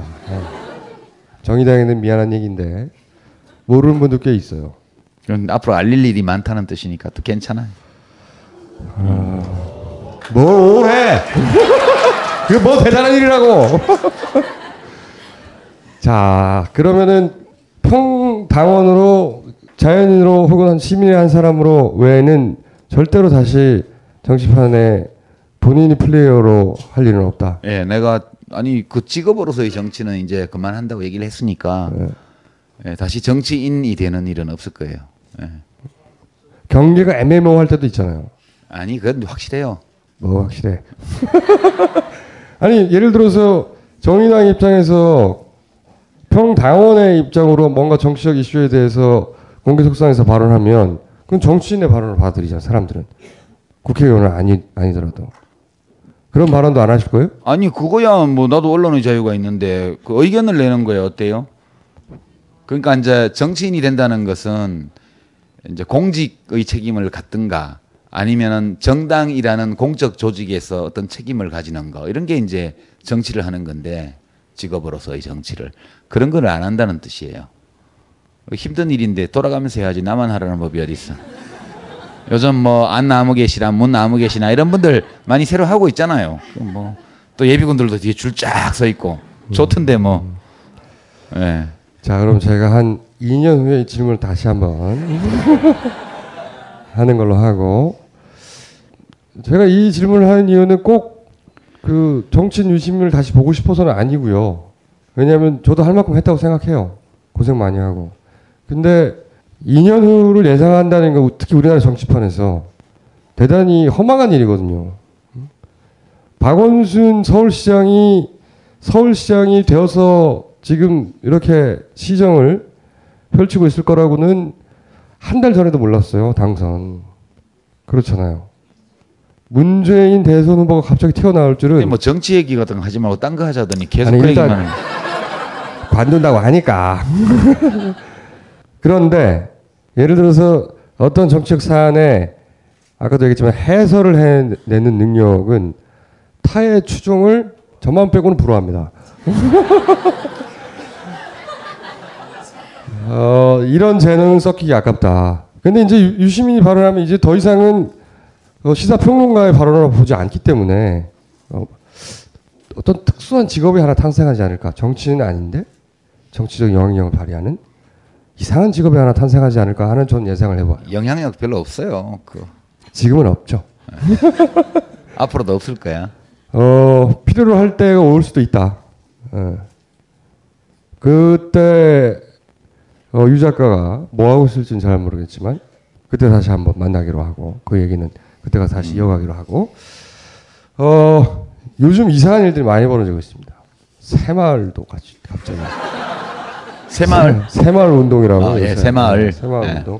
제가 박근혜 대통령의 정치는 아버지에 대한 제사다. 굉장한 촌철살인이죠. 더 이상의 평가는 있을 수가 없어. 응? 아버지에 대한 제사다. 라고 갈파했었는데 이런 건 말했다고 할 수 없어요. 갈파했었는데 근데 이제 그런 것뿐만 아니라 예를 들어서 오늘 정당 해산을 헌법재판소에 우리나라 건국 이래 최초인 것 같아요. 그죠? 그냥 뭉개버린 적은 있어도 구태타에서 그냥 없애버린 적은 있어도 이런 적은 처음이고 소위 이제 제대로 된 헌법 체계를 갖춘 국가에서 이런 일이 있는가 사례가 거의 없는 걸로 자기들이 정치적 뜻을 가지고 정당을 만들었는데 대통령이 니네 해산해라 존말로 할 때 해산해 해산해라 그런 거라든지 아니면은 이제 저는 이런 것도 유심히 봅니다. 최근에 교과서 이야기 전에 보시면 김무성 의원이 우리가 항상 난디검수사에서 무관도라고 외쳐야 했던 그 김문성 의원이 갑자기 역사 공부를 하기 시작했어요. 네, 역사 전쟁을 자기들이 끼리 모여가지고 정치인들은 말이죠. 그냥 하는 일은 없습니다. 언론에 이렇게 막 보도되게 노출하는 경우에는 이유가 있는 거예요. 공부를 열심히 하는 사람처럼 보이고 싶었을까요? 응? 7, 80명씩 모여가지고 국회의원들이? 아니란 말이지. 이상한 일들이 많이 벌어지고 있어요. 그러니까 뭐 이석기 의원 사태라든지 그런 낱개의 사건들이 그때 무슨 발언을 했네 안 했네 뭐 NLL이 했네 안 했네 그런 디테일도 굉장히 중요해요. 사안을 이해하는 데는. 근데 큰 틀에서 이런 일들이 왜 자꾸 벌어지고 있을까. 일련의 사태들 어떤 목적을 가지고 이런 일들이 진행되고 있는 것일까. 그냥 하던 대로 하는 거예요. 네. 그냥 다음 질문 할까요? 예.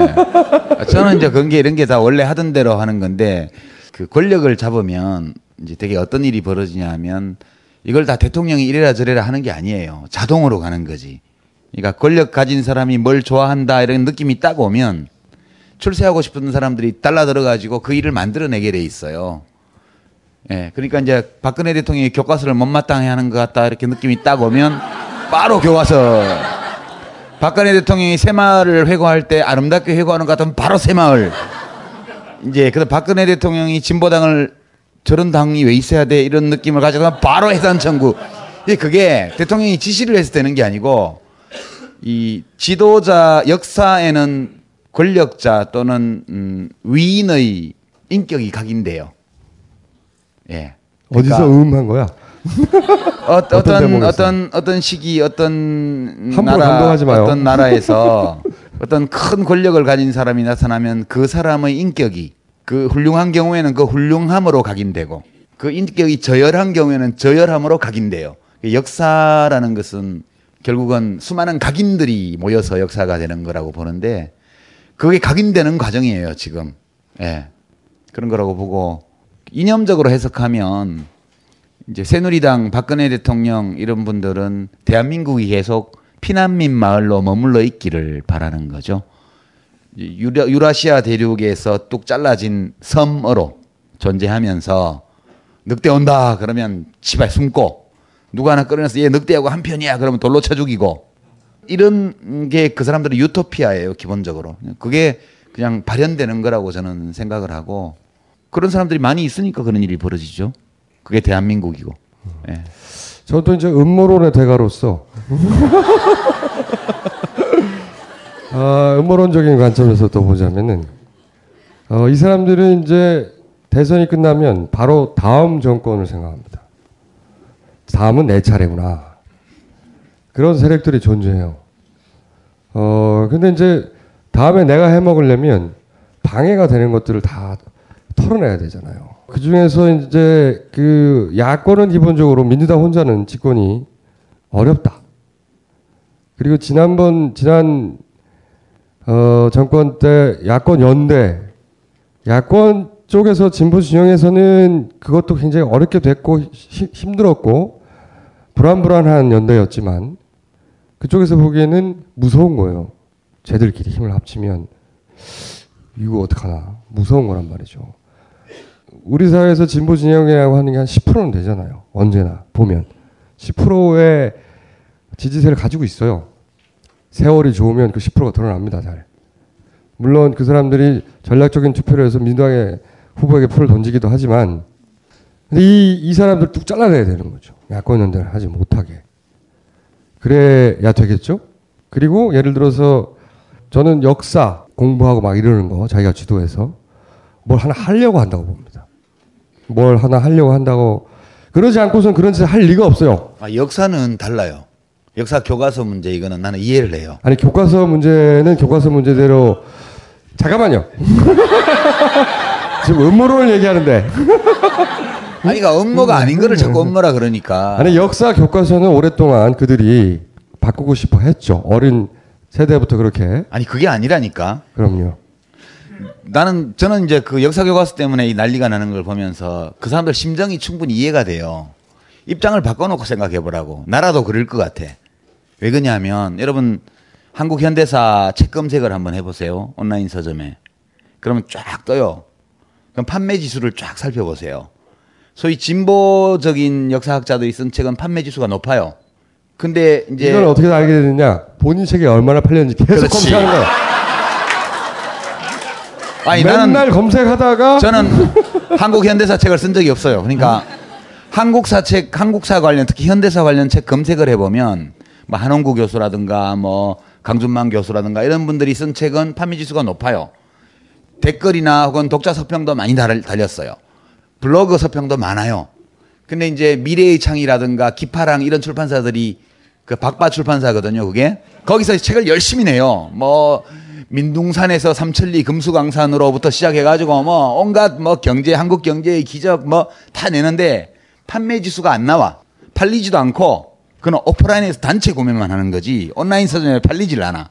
서평 제로예요. 그러니까 출판 시장에서 소위 뉴라이트든 올드라이트든 보수 진영의 지식인들이 쓴 책은 안 팔려요. 그러니까 이 사람들 입장에서 어떻게 생각하냐 하면 출판 시장을 전부 좌파한테 뺏겼다. 그런데 출판 시장을 좌파한테 왜 뺏겼냐 봤더니 교과서가 잘못됐다. 그리고 그 잘못된 교과서로 전교조가 가르친다. 이렇게 되면 나라가 큰일이 나기 때문에 빨리 바로잡기 위해서는 전교조를 아웃시키고 역사 교과서를 고쳐야 돼. 그래갖고 10년쯤 지나면 출판 시장도 비로소 정상화될 거야. 아니 그렇게 생각하는 것 같은데 그럼 왜 안 팔릴까 제가 살펴봤어요. 그분들 책을 열심히 제가 사기나 아깝고 국회 도서관에서 대출을 받아가지고 다 살펴봤는데 읽을 만한 책이 많아요. 의외로 재밌는 책이 뭐 이승만을 추앙하는 책도 있고 박정희를 띄우는 책도 있고 뭐 온갖 게 다 있는데 재밌어요. 내용도 많고 좋은 내용도 많아요. 근데 안 팔려. 왜 안 팔리냐 하면 너무 촌스러워. 물론 저도 알아요. 오빠가 촌스럽다는 거. 그렇지만 이거는 촌스러워도 너무 촌스러워. 이게 어떤 거냐면 삼림 녹화를 설명하는데 뭐 울산 어느 지역에 뭐 아주 일제시대 때부터 민둥산으로 있던 절개지를 박정희 대통령이 녹화에 성공했어요. 근데 그 비탈에 무슨 나무를 심을 것인지를 다 지시하는 메모지가 다 스캔해가지고 올라와 있어요. 모든 걸 각하께서 하신 거야. 각하가 나무를 어떻게 알겠어요? 누군가가 임업 전문가가 건의를 했겠지. 거기는 무슨 나무가 적합합니다. 그러면 역사책에는 임업 전문가 아무개 박사가 각하께 건의를 해서 채택이 되어서 아카시아 나무를 심었다든가 이런 게 나와야 되는데 모두가 각하의 짓이에요. 그러니까 이거는 좀 다르게 말하면 솔방울로 수류탄을 만드시고 가랑이 풀어 나룻배를 짓는 이 수준의 역사책이에요. 그러니까 너무 촌스러워서 그 책을 살 수가 없어요. 근데 자기의 허물을 찾고 그 허물을 고칠 생각을 하지는 않고 오로지 남 탓을 하면서 정교조 탓, 좌경화 탓, 종북 탓, 북의 지령 탓 뭐 이런 걸 하면서 지금 하는 건데 이게 무슨 업무라기보다는 하던 대로 하는 거예요 그냥.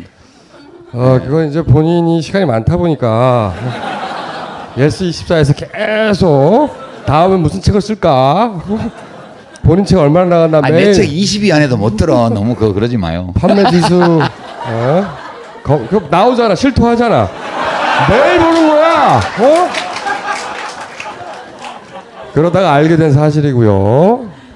출판의 관점에서만 이걸 다 해석하면 안 되고 뭐 이런 이유도 있겠는데 그 예를 들어서 김무성 의원이 국회의원 몇십 명 모아놓고 역사 공부를 하는 거는 출판 시장을 걱정해서는 아니거든요.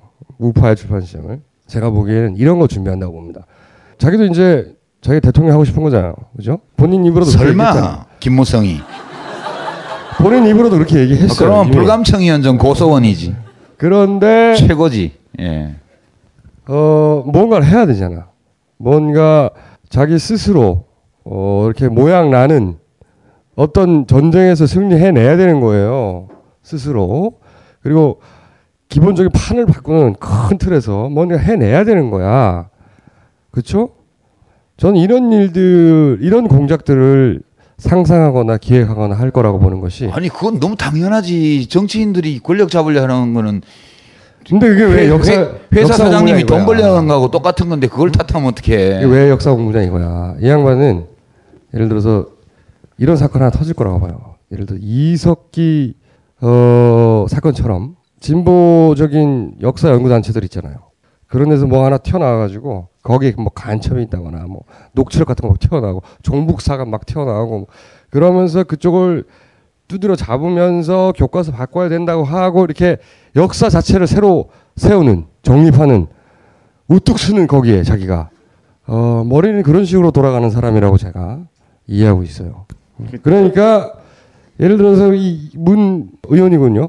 문재인 의원을 때려잡으려고 하는 것도 뭐 기타 등등 이쪽 진보 정당을 어떻게 해보려고 하는 것도 그리고 역사고 뭐고 하여튼 최근에 일어난 일들은 대부분 다음에 해먹기 위해서. 그건 당연하지. 그건 제비가 사모님 유혹하러 다니는 거고 똑같은 건 그건 제비의 본성이에요. 그거를 뭐 그렇게 특별히.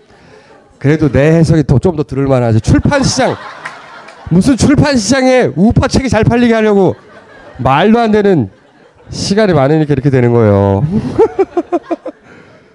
자, 그러면은 정치적 이야기는 그만하고. 혹시, 뼈리 언급할 만한 사안이 하나 있긴 하네요. 그 진보당을, 해체해버리려고 하는 이 시도에 대해서는 어떻게 해설, 하십니까? 그거야 이제 꼴보기 싫으니까 너 나가 이래야 되는데 안 나가잖아요. 나가 그래도 안 나간다고 내가 왜 나가 이렇게 나오니까 이제 나가게 할 수 있는 절차를 취하려면 직접 때려잡을 수는 없으니까 청원경찰을 불러서 드러내야 될 거 아니야. 그게 이제 헌법재판소예요. 청원경찰이. 헌법재판소에 호루라기를 분 거예요 지금. 근데 이제 헌법재판소는 옛날 퇴임한 각하께서 재판관들을 엄청 많이 갖다 놨거든 거기다가. 그러니까 이제 저거 부르면 올 것 같다 이런 판단을 하고 지금 호루라기를 분 거예요. 분 거고 법 절차상 그런 게 있으니까 그걸 쓰는 거를 뭐 그 자체를 뭐라고 하기는 어려워요. 그 법이 있는 나라도 몇 군데 없다고 그러고 독일 뭐 나치 정당 때문에 생긴 독일은 우파만 단속 대상이지 대부분. 그러니까 나치가 다 재등장할까 봐. 예, 뭐 아우슈비츠는 미군이 조작한 거짓말이라든가 이런 주장을 하거나 뭐 이러면 그거는 형법으로도 처벌하고 그런 주장을 하는 특히 우익 정당, 민족주의 정당 이런 거는 해산된 사례가 무지하게 많죠. 그건 이제 독일은 헌법보호청이라고 정부 조직이 따로 있어서 헌법보호청이 상시적으로 감시를 해요. 그래갖고 이제 그 위헌단체로서의 성격이 짙은 그런 극우 정당들, 물론 극좌 정당도 해산된 사례가 있긴 한데 그렇게 하는 거고. 우리 경우는 이제 상식적으로라면 저걸 헌법재판소 가지고 가면 헌법재판소에서 당연 그거는 기각을 해야죠. 인용을 하면 안 되죠. 그거는 왜냐하면 선거 때마다 지령받았다고 얘기하는데 뭐 지령받은 증거가 어딨어. 지령받았다고 그래요. 저도 같이 당 해봤지만 시시하게 그런 것까지 지령받는 사람들은 아니거든. 당명도 지령을 받았다고? 에? 당명도 지령을 받았다는 얘기가 오늘 언론에 나온 것 같은데. 당명은 내가 만들었는데.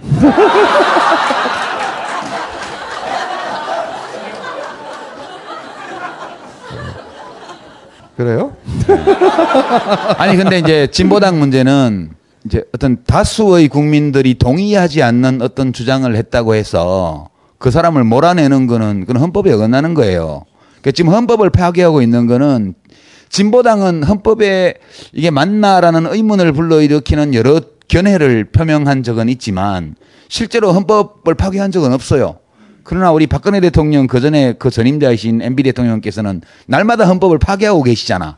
그러니까 이거는 그냥 권력이 힘으로 법을 동원해서 법치는 법이 다스리는 건데 이거는 법치가 아니고 법을 수단으로 삼아서 자기가 좋아하지 않는 어떤 견해를 가진 사람들을 배척하기 위한 행동이기 때문에 이거 자체가 헌법 정신에 어긋나는 거예요.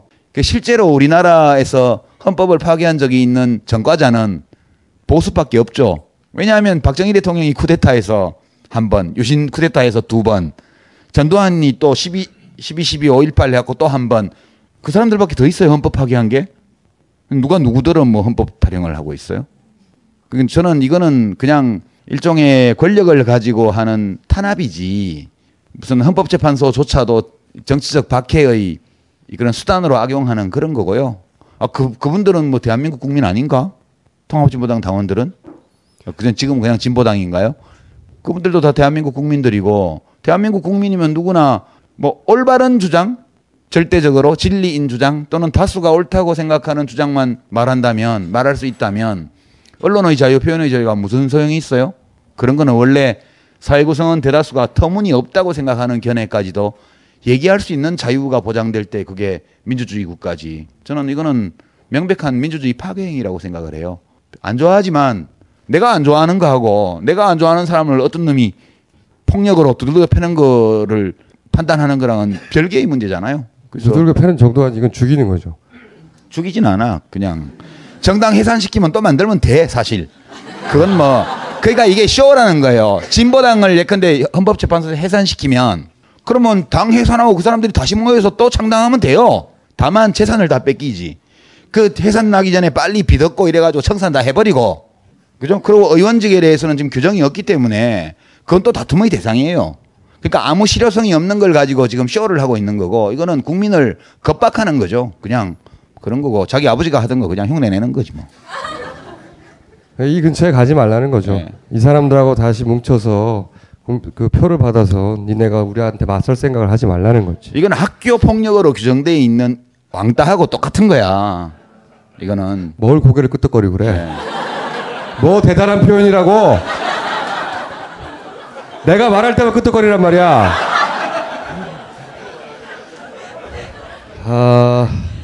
그 외에 최근에 유심히 바라보고 있는 어떤 사건 있으십니까? 요거 하면서 뭐 아무 생각이 없어요. 워낙 많은 사건이. 아니 판매 지수만 보지 말고 맨날.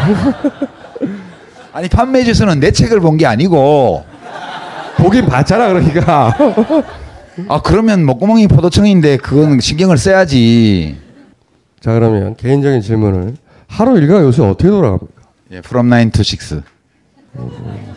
9시에 출근해서 6시에 퇴근합니다. 9시 어디로 출근해요? 제 집 작업실로. 작업실이 어디 있습니까? 파주에. 파주 작업실 옆에 뭐가 있습니까? 커피집이 하나 있어요. 출판사가 심학산 있죠? 심학산이 있어. 이게 출판사 바로 옆에. 출판사 어떤 출판사에 이렇게 공간을 임대를 했어요. 임대료도 내요? 그럼요. 진짜로? 그럼. 임대료가 얼마입니까? 그거는 영업 기밀인데. 그러면은 출판사에 조그만 공간을 임대해서 출근해서 뭐 해요 하루 종일? 책 읽고 검색하고 글 쓰고. 검색은 이제 아침에 일단 출근하면 이메일 매일 함 열어보고 기사 검색하고. 정색을 하거든요 저는. 찔려가지고. 그러니까 본인 책 말고 다른 사람 책 검색하는 거 시간이 얼마나 돼요? 책 검색은 자주 안 해요. 왜냐하면 이제 자료 검색할 때 하는 거니까. 내가 지금 현대사 아니, 작업을 하니까. 판매 지수? 네. 판매 지수는 뭐 그냥 이렇게 베스트셀러 클릭하면 뜨는 거 보는 거 정도지 뭐. 본인 책 판매 지수는 하루에 몇 번씩 체크합니까? 체크 안 하는데 요새? 별로 뭐 전망이 안 좋아서. 청수가 홍보 좀 해줘. 제가 책을 한번 내봐서 아는데 베스트셀러를. 아 닥치고 정치 같은 거야. 뭐 종이에 잉크 묻혀서 내보내면.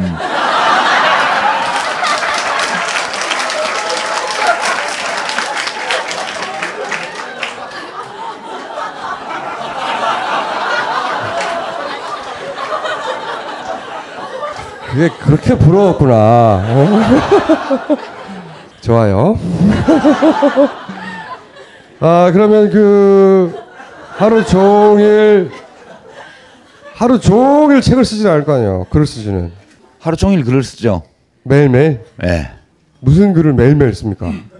요즘 그럼 무슨 책을 준비하고 있어요? 왜냐하면 제가 원래 계획은 내년 2월 25일 날 박근혜 대통령 취임 1주년 헌정책을 하나 내려고 이제 한국 현대사 책을 내려고 그랬는데 이 책 쓰느라고 한 석 달 중단하는 바람에 이제 납기를 못 맞출 것 같아요. 그래서 그건 포기를 하고 그래도 내년 봄이 되기 전까지는 이제 원고를 다 써야 되니까 지금 그렇죠. 현대사 책. 네. 그러니까 그런 거 말고 뭐 좀 재밌는 책 없어요? 기획하고 있는? 역사만큼 재밌는 분야가 또 있나? 에이. 맨날 하던지 말고. 아니 근데 요리, 여행 이런 것도 관심이 있다니까요. 요리? 예, 요리. 무슨 컨셉이 뭡니까 요리 책에? 이제 제가 요새 많이 생각하는 게 이제 내가 읽는 것이 내가 되고 내가 먹는 것이 내가 된다 그런 거예요. 내가 뭐가 가야 이게. 이 사람들이 정말. 내가 읽는 것이 정신적인 면에서 내가 되고 내가 먹는 것이 몸이 돼요. 먹는 게 되게 중요해요. 그냥 뭐가 음이야. 당연하잖아. 먹는 게 어떡하 그럼. 아니 내가 예를 들어서 이제 책을 한번 써야 되겠다는 거 왜 넣겠냐 하면 이런 거예요. 책을 왜 쓰냐 사람들이 때로 물어보죠. 이게 자기 표현이거든요. 그러니까 작곡을 하는 사람, 노래를 부르는 사람, 악기를 연주하는 사람, 그림을 그리는 사람, 사진 찍는 사람, 글 쓰는 사람, 정치하는 사람 다 똑같아요. 자기 표현을 하는 거거든요. 자기 안에 표현하고 싶은 어떤 것 있기 때문에 그걸 자기한테 맞는 형식을 찾아서 자기 표현을 하는 건데 음식이요 되게 좋은 게 자기가 좋아하는 사람들한테 맛있는 것을 해서 같이 먹으면 되게 좋아요. 그게 그 유시민 요리법이에요 그러니까? 요리법이라고 하기보다는 제가 옛날에 이제 2007년 대선 때인가 앞두고 대포집 토크를 KBS 한 적이 있었는데 그때 이제 뭐 홍준표 하고 저하고 뭐 노회찬 뭐 이렇게 네 사람에서 했는데 그날 거기가 이제 이 곱창 이런 거 하는 집이었는데 제가 다 구웠어요. 왜 구웠냐면 4시간 뭐가 오야 그게. 곱창 굽는 거야 그냥. 그게 간단한 게 아니라니까. 네 사람이 이렇게 그 불판 앞에 앉아서 소주 먹고 이렇게 해가면서 조영남 씨까지 껴가지고 이렇게 하는데 처음에 제가 이제 가만히 봤어요. 봤더니 노회찬 의원이랑 이런 분들이 뒤적뒤적 하면서 이걸 굽는데 다 태우는 거야. 그래서 안 되겠다 싶어서 집게 하고 이제 가위를 제가 받아가지고 계속 촬영을 하는 2시간 동안 제가 구웠어요. 말을 하면서. 아니 그 경험 때문에 그래서 요리책을 쓰겠다 이거 지금? 아 근데 이제 그 별로 안 좋아하는 사람도 끼어 있어서 그 자리는 별로 재미가 없었지만 진짜 평소에 내가 좋아하는 사람들하고 어디 야외에 놀러가서 불 피워서 뭘 구워 먹던가 하면 그 고기를 잘 구워서 사람들이 맛있게 먹으면 되게 좋아요. 근데 사람들이 너무 안타까운 게 고기를 엉터리로 구워 먹어. 아니 이게 요즘... 무슨 요리책이야. 고기 잘 굽는 법이지. 블로그에 한 줄 쓰면 되지 그거야. 그게 또 아 이렇게 우리 총수는 이 음식 맛에 대해서 자기 표현을 할 수 있는 게 별로 없나 봐요. 무슨 고기에 대해서 내가 전문가예요. 어? 그게 고기를 나는 안타깝게 생각하는 이런 거예요. 이 삼겹살이나 목살이나 이런 거를 사람들이 굽는 걸 보면 숯불을 피워놓고 물론 숯불도 잘 피워야 돼요. 숯불도 엉터리로 피우면 안 돼요. 그리고 구울 때 숯이 어떤 상태일 때 고기를 구워야 될지도 그게 다 있어요. 최적의 조건이. 근데 제일 문제는 고기를 얇게 썰어오는 거야. 돼지고기를. 소고기도 마찬가지고. 참 대단한 책이 나오겠다. 아 이게 진짜 대단한 책이 나오겠어 아주. 야외에서 돼지고기를 잘 구워 먹는 것도 대단히 기술과 지식이 필요한 일이에요. 뭐가 의야 이게. 아니 그러니까 그 책 내용이 야외에서 숯불을 어떻게. 아니 그것만 있는 게 아니지. 예를 들어서 그러면... 다른 것도 많아요. 그러니까 아이템이 우리가 보통 생선회를 먹으면 근데 또 놀러가서 여럿이서 가는 건 놀러가는 거니까 그러면 저기 대명포구나 소래포구에서 회를 뜨잖아요. 회를 떠서 배를 타고 섬에 건너가거나 펜션에 가서 먹어요. 맛이 없어. 안 팔려 이 책. 아니 실제로 회를 먹으면 맛이 없어요. 맛이 없는 이유가 있어요. 똑같은 돈을 주고 좌판에서 회를 떠서 먹더라도 몇 시간이 지나도 맛있게 그 사서 회를 먹을 수 있는 방법이 다 있어요. 이런 게 실용적인 거거든. 제가 뭐가 오야 이게. 그리고 이제 그 써더리를 가져와서 매운탕을 끓일 때 회를 먹고 나서 매운탕을 먹어야 되잖아요. 제가 매운탕 끓이는 걸 관찰한 결과 열에 9번 고추장을 넣더라고. 고추장을 매운탕에. 그러면 안 돼요. 고추장을 넣으면 안 된다고 매운탕에. 이런 게 진짜 좋은 거예요. 이런 책이 피가 되고 살이 되는 책이야.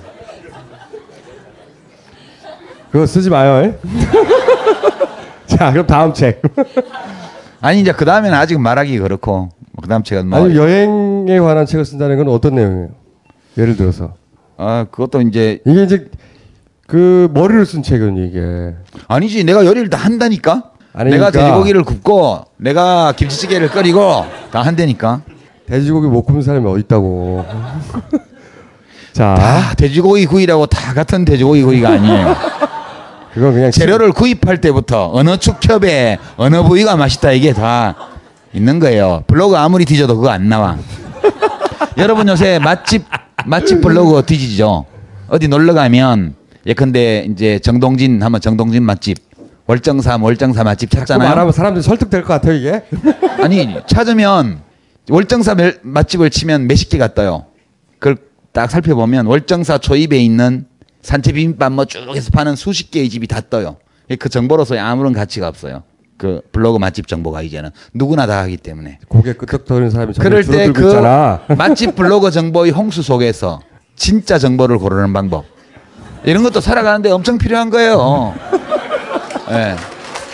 뭘 박수야 이게. 이때까지 전혀 안 해봤는데 내가 이제 누구 눈치 볼 것도 없으니까 꼭 해봐야지 라고 리스트에 올려놓은 일들 중에 1, 2, 3번이 뭡니까? 리스트가 없어요. 그냥 예 저는 지금 이렇게 생각해보면 원래 공부를 하는 게 제일 맞았던 것 같다 그런 생각. 지금 와서 생각해보면 공부를 하는 게 공부를 잘했을 것 같아요. 예. 계속 공부하는 것을 직업으로 하는 게 제일 괜찮았는데. 왜냐면 모든 사안에 지내치게 학구적이에요. 이거 책 낸 거 봐 이거. 이 근데 사태가 벌어지니까 책을 냈어요. 이런 사람 없습니다. 네. 20대에 원래 공부를 하는데 필요한 도구를 다 익혀야 되는 시기잖아요. 뭐 라틴어, 영어 뭐 이런 것부터 해서 한문 이런 걸 툴을 다 익혀야 학문을 할 수 있는데 20대를 그걸 못했기 때문에 할 수가 없어요. 그러니까 이제 결국 책을 쓰는 쪽으로 오게 된 건데 이것도 또 나름 재밌으니까 결국 지금 생각은 그냥 뭐 좀 한가해졌으니까 진짜 좋아하는 사람들하고 시간을 많이 좀 보내고 뭐 같이 음식도 만들어 먹고 예, 그리고 읽고 싶은 책 읽고 읽고 싶은 책 읽고 표현하고 싶은 어떤 생각이나 감정이 있을 때 책으로 표현하고 그렇게 살아야 되겠다 그런 거지 무슨 리스트를 만들어 놓고 꼭 해봐야지 이런 거는 저는 없어요. 해보고 싶은 게 없어요? 그러면 네. 그거 말고는? 별로 없어요. 이제 늙어서 힘도 빠지고.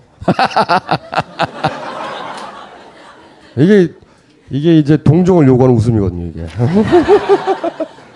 책 좀 사줘 이러는. 그래서 전 또 좀 짠하기도 해요. 이 얘기를 듣다 보면. 물론 뭐 생겨먹은 대로 다 사는 거기 때문에 이렇게 사는 게 즐거우니까 이런 상상만 하겠지만 잘 못 놀아본 거예요. 우리의 유시민은 세상에 놀 게 진짜 많은데 낚시하고 그 다음에 매일 책 쓰고 그 다음에 판매지수 검색하고 그런 거 말고 확 놀 수도 있을 텐데 그런 거 없어요? 근데 뭐 노는 게 특별한 게 있나? 많죠. 뭐 익스트림 거는. 스포츠를 즐기거나 이런 게 있으면 몰라도 그게 아닌 한은 뭐 시간 날 때 좀 산책 좀 하고 예 그리고 산책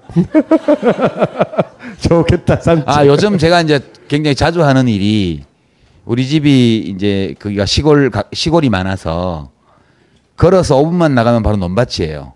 그래서 논밭을 가로질러서 30분을 걸어가면 조그만 카페가 하나 있는데 30분 걸어가서 차 한 잔 마시고 30분 걸어오고 혼자 딱 1시간 반 혼자는 아니고 우리 집사람하고 같이 둘이서 매일? 애인이고 매일은 아니고 일주일에 한 세 번?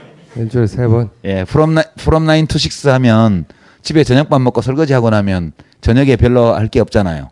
그럴 때 산책을 하면 참 좋더라고. 아니 뭐 이런 뭐랄까요 완전히 다 휴식을 취하고 여유 있게 걸어 다니고 시간을 천천히 보내고 다 좋은데 그런 거 말고 그래도 된다고 그만한 자격을 얻었다고 생각하는데 열심히 살았으니까 그런 거 말고 아 이거 꼭 해봐야지 이거 그런 거 없어요? 그런 게 없어요.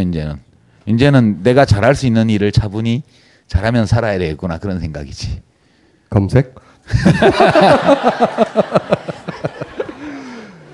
아, 자 그러면은 1년이 됐건 2년이 됐건 다시 만나기로 하고 오늘 더 이상 할 얘기 없죠? 그럼 여기서 마치기로 하겠습니다. 네.